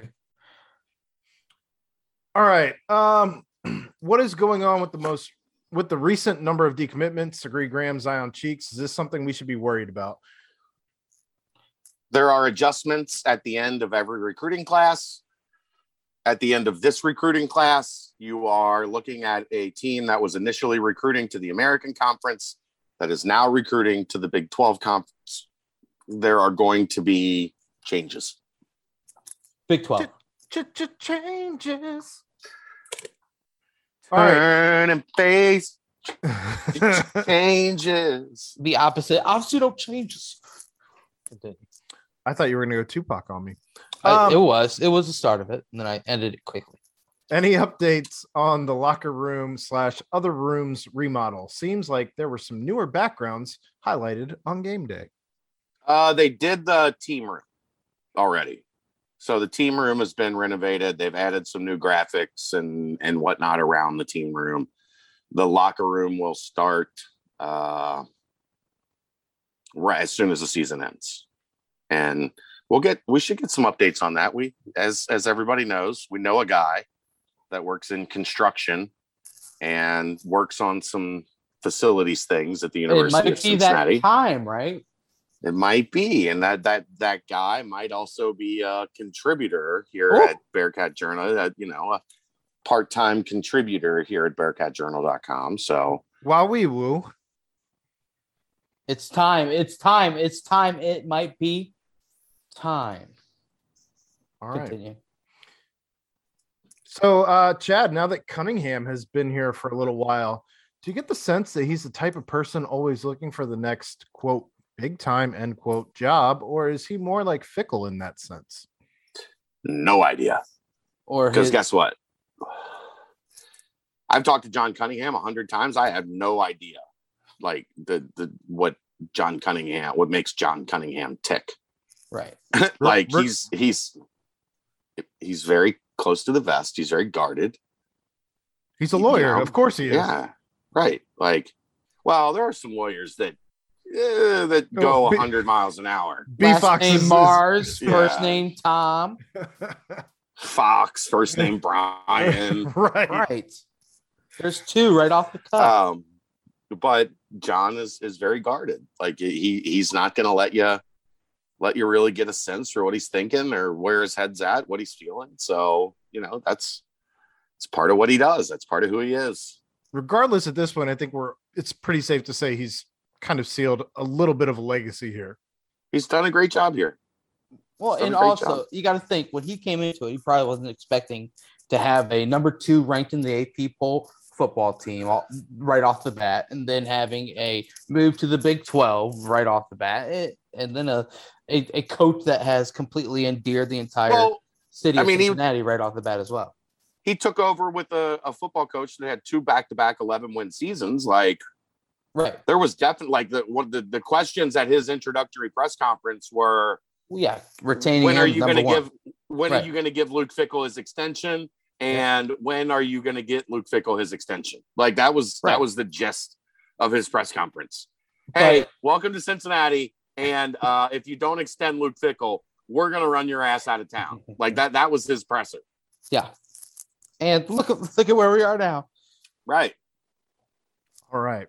Right. Uh, any word on what color UC fans should wear to Tampa? Uh, I have not heard. Wear something short sleeved. It's not cold down there. It's like 80. I checked. I think it's going to be like 80 for the game on Friday. I'll Also- see you all there. Also, your blood is going to be thicker from being here unless you step outside over the course of today, tomorrow, and Wednesday when it's Yeah. apparently in the 70s in November because reasons. But uh, Yeah. Yeah, wear wear something that is not not not going to be warm on your body. I hope black. Ooh, that's I don't know. That's that's it's a lot down there. I mean, it's a it's it's an It's a night early. It's like game. it's a Well, it's, it's a, a six six, o'clock. o'clock. Yeah, But, but it but it's dark. daylight savings time, so Yeah. it's going to be dark. So it does it does I get a little chilly. I'd imagine you'd tell people to wear, wear red again and kind of go for the same uh, Notre Dame effect, but All red all day. Well, I mean, I Raymond James is huge, and I don't think USF's going to fill that place. So, yeah. Um, run defense problem with being out of position from line and linebackers. Can we Seems- stop? Seems like backers are out of position or taking bad angles. And Montgomery or Wright get bulk of carries if Ford is out. Montgomery was the guy they went to when Ford went out. So Yes, they did. Um, I'll go Montgomery for now, unless I hear see hear or see something different this week. and then But I know Chuck- every I Chuck know got carries, yeah. and then I know Wright came in at the everybody's worked up about the run game, but like if you're gonna submit questions, can can we like check out the other questions so that we're not answering the same questions like 14 times in a mailbag? Like a, a mailbag courtesy. We got there's gotta be some mailbag decorum, right? Well, if But- we did, if- But since we- Chad, they had 297 rushing yards. I'm joking. I I'm joking. know. since we joking. since we did do the service of separating the mailbags, please do us the same service of not asking the same question over and over again in different ways. All It's three. also the, the job of the question reader to read through the questions and decide. We've already is answered true. that That question. is true. That was the last question in the mailbag. It would just got there. I like your hat, Aaron. You got a cool hat on. Thanks. All right. All just trying to right. Change subject. Basketball. All three verbals expected to sign on Wednesday. I have not heard otherwise. I know Sage is signing Wednesday. Uh, I think at 10 a.m. at Hamilton. I'll I'll try to get some details He- tomorrow. he's on- there as soon as the alarm hits. Where when he Yeah. can sign, he's like, "We- "We love it here. We're never going anywhere." Dine in Right, Hawaiian um, gonna cater it, maybe. That you know what? Damn, my Chad's like, if I'm leaving the house, I should be getting dine in Hawaiian. Just right. Saying. Right. Um, hypothetical two part question. If Bob Huggins had coached UC for two more seasons, what percent chance the 2007 Bearcats starting lineup would have been Devin Downey, OJ Mayo, Henry Ooh. Bill Walker, Michael Ooh. Beasley, Ivan Johnson? 0.0%. Oh, 0.1. 0. Second part. What Never was the OJ? OJ OJ was not coming to Cincinnati. OJ oh. was on OJ was on the take. Like, right? Did OJ go to Kansas State to play for Bob Huggins? Could could yes be no? a ba- it could be a bag drop though. He what, went to was North College Hill though. I'm joking. Did OJ play at Kansas State for Bob Huggins? Uh, he played, I think it was at UC for who was the head coach then? Uh, I It know wasn't who En- it is. it wasn't Enfield, was it? No, it wasn't Enfield. No, no, it was. God damn it! I know who it is. I can see him in my my brain because he used to come out on the the road at AAU events and dress like a like he had just got done painting a living room. Um, He was in white overalls. no, like like like jeans with paint on them, and like you know he, he had a USC shirt on, but it was one from like the back of the the rack. It wasn't like the new stuff they just got. It like ah, I can't remember his name. I think they call Uh, that throwback now. Um, what what would the 0708 Tim, hypothetical? was, was it Tim Floyd? No, before that. It was Jim Saia, Tim No. Floyd, Henry Bibby, Kevin O'Neill. Kevin O'Neill. O'Neill. I, O'Neill. Yeah, Kevin O'Neill. I think that was him. When was he there? 09 to 13. No, then it, w- it would have been right before him. Yeah. 'Cause Flo- what? Tim Floyd. Yeah, Tim Floyd. 05 to 09. Yep, sounds that- like yeah, a that guy who would've would been it. wear.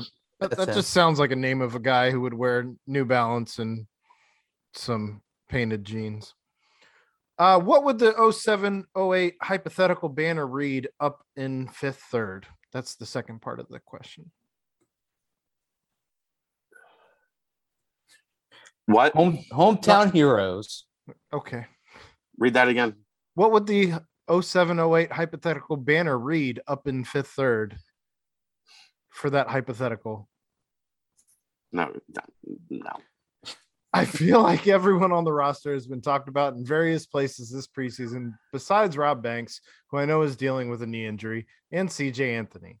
Any thoughts on either after the summer and preseason practices? They're walk-ons. Well, Rob I mean, Banks I is- know that Rob's is on scholarship, but he's a walk-on. Seems They're like walk-ons. CJ is a lively guy. Yeah, he's good in practice. He's he does a good job on the scout team. I like CJ Anthony. He's a walk-on. And Rob has Rob has a great uh, accent. He Banksy. does. I like I like Rob Banks a lot. And he's built like a rugby player. He Big is fella that. out there. If look, look, He is svelte. if either of those dudes, Punched you in the face. Your face is broken. okay, Okay. if either of those dudes play a significant role, there are fucking problems. And that's not a shot at either of them. Like, there's 12 high major players on this roster. If the walk ons, and guess what? It's a referendum on things in the past that the walk ons had to play a role. Connor Barwin was pretty. Moving on. What is your score prediction for tomorrow's game? We talked about that already. And do you think Wes will go 10 deep regardless of the flow of the game? regardless of the flow of the do I think he will go 10 deep just to because everybody uh, has to participate like it's it's rec league basketball? No. If he needs to go 10 deep and there is there is a reason for going 10 deep, yes. I wouldn't be If it's- surprised to see 10 guys with minutes, not significant minutes, but at least 10 guys with minutes, just to see different rotations, like I talked about earlier, and see what you got. Yeah, but is he going 10 deep just to go 10 deep? Like the- No. the, question asked? No. I think they'll have a game plan, and if, If they the- need if to, the- right? If if it takes nine guys to win the game, like and he feels like he needs those nine guys, then the, then nine guys will play. He played he, he played 11 in a completely different circumstance in the opener last year where they beat little rock 77 to 70 so Did you ever catch any word on any of the super secret games of how many people played? All of them played. It was a script like that. That's what those are designed for. They they have like segments of the scrimmage set to where they can work on, you know, Okay. I didn't know if getting was- everybody involved. I didn't know if that gave any type of indication or glimpse or anything. No. Okay. All right, and we are in the banks portion of the mailbag here. So we're oh, oh here we We're- go we're we're coming home, gentlemen. the home stretch Hello, gents. Continuing the TV theme, who plays what character on Family Guy, and why is Brent playing Cleveland? oh man cleveland I think him playing Cleveland is perfect. Yeah, that it's it's it's nails. Uh, I think Aaron Aaron Aaron is Quagmire. Oh, I would gosh. agree, actually. Wow. One thousand percent. says a lot agree. about you Aaron. You're welcome. you do have a lot of strength and all right never mind And I mean, I guess I I probably have to be Peter, right? I don't know. I, I view you more as uh what's the baby's name? Stewie. Yeah, Yeah. I could I or Brian. I could yeah be you Brian. some Brian's Stewie, a some smart Brian ass. to you Either, either Brian or Stewie, 100%. You're, you're definitely not between- peter you're not peter No. because peter's more airheady and you know Yeah, a, yeah, dumb. Where Brian and Stewie are kind of the brains of the operation. I get it. Yeah, like a, a mix between Brian and Stewie. Brent, be glad you're not uh the the brother. Chris. I'm the furthest thing from Chris. See, this is a show that I actually watch. so I'll, what, what I'll take Cleveland. obviously I don't watch it at all since I don't know anybody's names. Um okay, so have you not watch? How have you not watched? wait, Family so do you know who Quagmire is then? I know who Quagmire is because I've seen like all the the giggity is Giggity, and, uh, giggity, giggity. So, so you are accepting quite the uh, quite fine. the quite the role with the Quagmire. It's fine. All right, like Quagmire's? To say Quagmire is politically incorrect would be an understatement. you can, cancel culture might be knocking knocking on your door here. soon. It's how, fine. how quickly you accepted the Quagmire role? Um but yeah, but there's Quagmire, that's me. Nailed it. there, there's there's other people though that we have on the on the BCJ. Like, where would Dave fit in? If you're Brian, I feel like one of you is is Stewie and one of you is Brian, right? Yeah, Yeah, probably, probably. Uh, Brett Brett is a lawyer, so he would have to be Joe Swanson. That's the one in the wheelchair. Yeah, the cop, you know, Okay. cop lawyer, same Yeah, kind of same close same enough. same deal. Uh, Mick is Mick Chris. yeah. We'll give him- we'll give Mick. No shot. He's listening this deep into the podcast. oh, he's he's All right. listening. He wanted in. He wanted in tonight, but I had other work for him. Let's see here. Peter Peter Griffin. I, it's, uh, I'm- We, we just don't like at we times we all have a little Peter Griffin. Is, is Skins Peter Griffin? no, he's the chicken. yeah, he is the chicken. He is the chicken. You're right. I thought you didn't watch the show. I watched the first season and I didn't like it. Moved on. That's a that's a lot of episodes to watch to figure out you don't like it. I think Skins like is it. definitely well. Then if Skins is the chicken, then then fake John John Goble has to be Peter. okay. There you go. There you go. All right. Um, does that make uh Taylor Meg? Don't don't No. no. We'll make No. Taylor. We'll make Taylor Lois. Yeah, make her Lois. Don't want to make her Meg. You don't want to make anybody Meg. Although although although Maybe- What? What? Meg is voiced by Mila Kunis. there's worse things you could be than Mila Kunis. So, so, so, we'll give someone Meg's voice, So so not just Meg. right. so who did- who did you make Chris? uh Mick. Mick. So is I think Boston as Peter isn't the worst thing. yeah, no, man, maybe. Berg Berg could be uh Berg's got to be somebody like a like somebody that just pops in from time to time. Well, the way that he says cream all the time, couldn't he be the creepy old man? Herbert. he could he could be Herbert, the creepy old man. oh God. All right, all right. Next This is the best. This is the best movie TV segment we've done Golly. by far. All right. Um, Oh there- my there's God. there's more to this question. Which superhero origin story would you like to have? And since I've not killed Aaron yet, how about you guys pick between him being Uncle Ben from Spider-Man, Thomas Wayne from Batman, or Jonathan Kent from Superman? I don't, I don't know any of those backstories. Uh, They just all die. they all die. Yeah. All right. So, um, which one died the most spectacularly? And then pick one of the other two. Thomas Wayne was killed by uh, the Joker in the alleyway. Um, Uncle Ben, I think he was also killed by bad guys. I would assume Clark Kent's dad as well was killed by. I don't know. I'm killed by the bad guys. Who cares? well, Um, then, well then the good guys are here to here to resurrect your life, Aaron. There we go.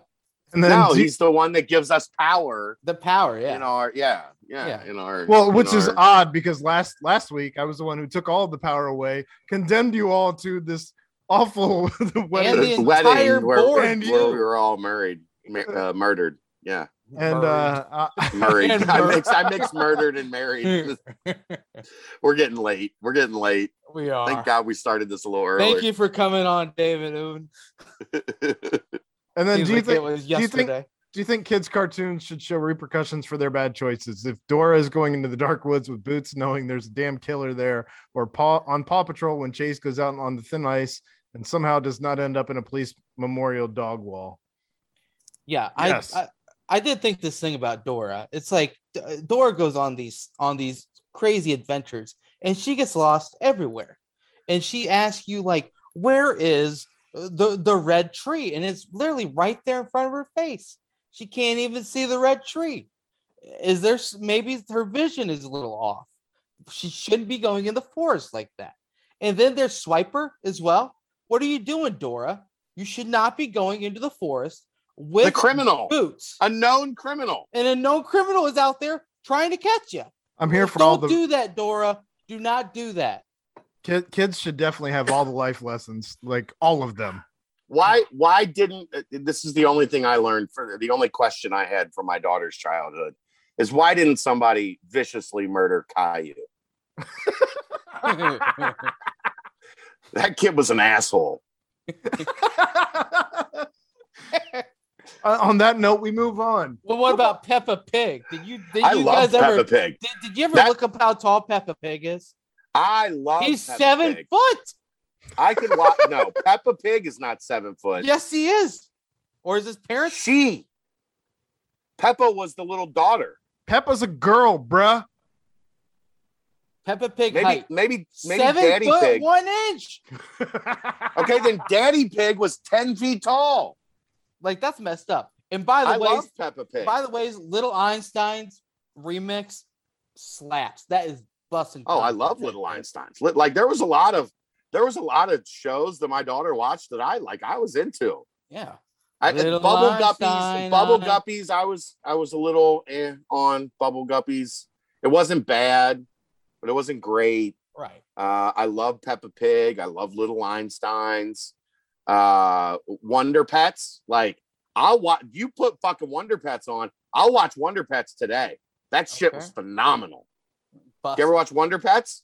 I No. watched it a little bit. I don't even know what that is. Right there. Aaron, Wonder Pets. Go watch your homework is to watch Wonder Pets at some point. bring point back in the time before next week. snorkels And then and then the Uh, House of the House of Mouse was had some good shows too. You Yeah, know, it's pretty. It's all right. But Yeah. like, fuck Caillou. I hated that kid. I think a lot of people didn't really like Caillou. i'm uncomfortable with them bringing a cgi clifford the big red dog Oh man, that thing is scary, but I would love to have it. I'll tell you that much. All right, football themed But really. Dora, don't go back into the forest, Dora. Jesus. Okay, continue. All right. It's kind of like that commercial where they're like, "Oh, why don't we go into that running car?" Right. no, let's go hide behind these chainsaws. All right, football theme question, but not related to UC, so I thought I'd post here. This was a fun hypothetical on my local ESPN radio show. How far away would a kicker have to be guaranteed from, i.e., never missing a kick regardless of rain, snow, wind, high pressure kick, etc., to be taken with the number one overall pick? They settled. 53. They settled somewhere around being guaranteed from anything closer No than way. 45 to 48 yards, I believe. 53. If the you can number tell one me, overall pick. yeah, look, if you can tell me I'm good from 53, so you do the you do the math. 17 yards for the kick. If I can get to the 35, 34 yard line and I'm good every time without like, look, we're talking every time, Brent. Every time.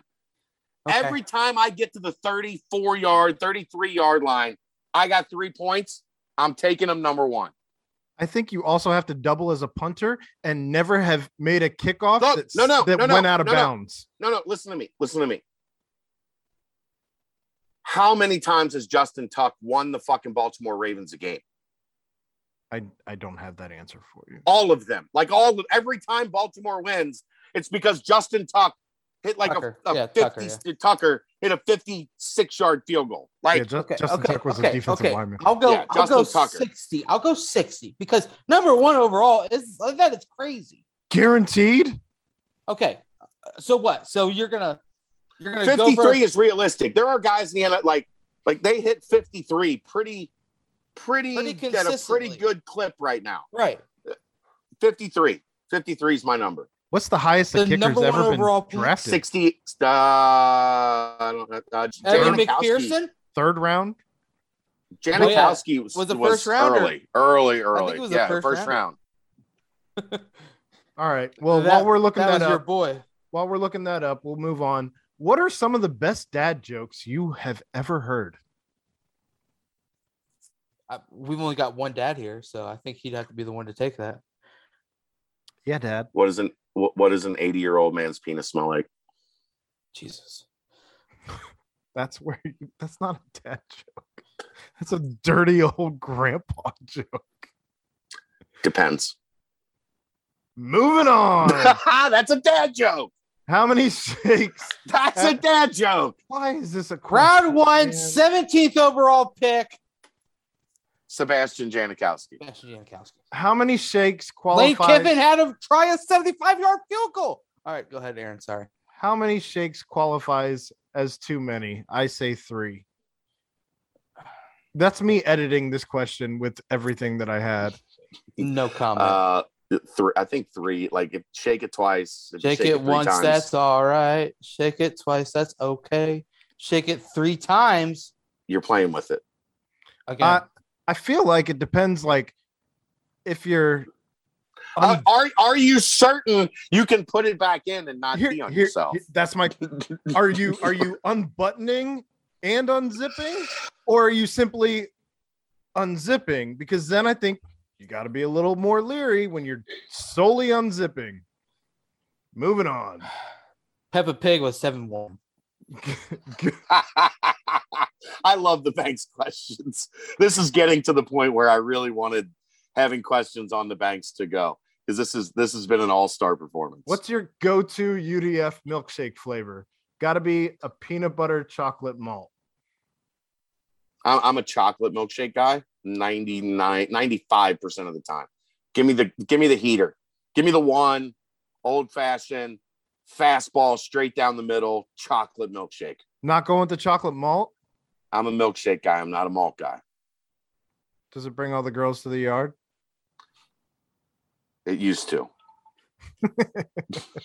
Kelly's in the room. We can't talk about bringing all the girls to the yard anymore. or you having a damn milkshake. All right. I used to What, love the- what the fuck's wrong with having a milkshake? I think that's the first time Brent's ever cussed on the pod. No, I said ass earlier. But anyway, So- That's not a cuss word. That's a neither, body part. neither is damn. But um, Ass is also an animal. anyway, uh, I used to love mint chocolate chip at UDF when I used to live there. There was one right down the street from us. That's it. I That's like they, they do like a um like a orange creamsicle thing too. And those aren't bad. Oh, there you go. Okay, Aaron. But but the the chocolate malt's pretty pretty legit. But if you do go the orange creamsicle, you have to have like you have the option between the orange juice or the orange drink. Go the orange juice. oh, Just saying. That's the mailbag. We're done. Wow. Wow.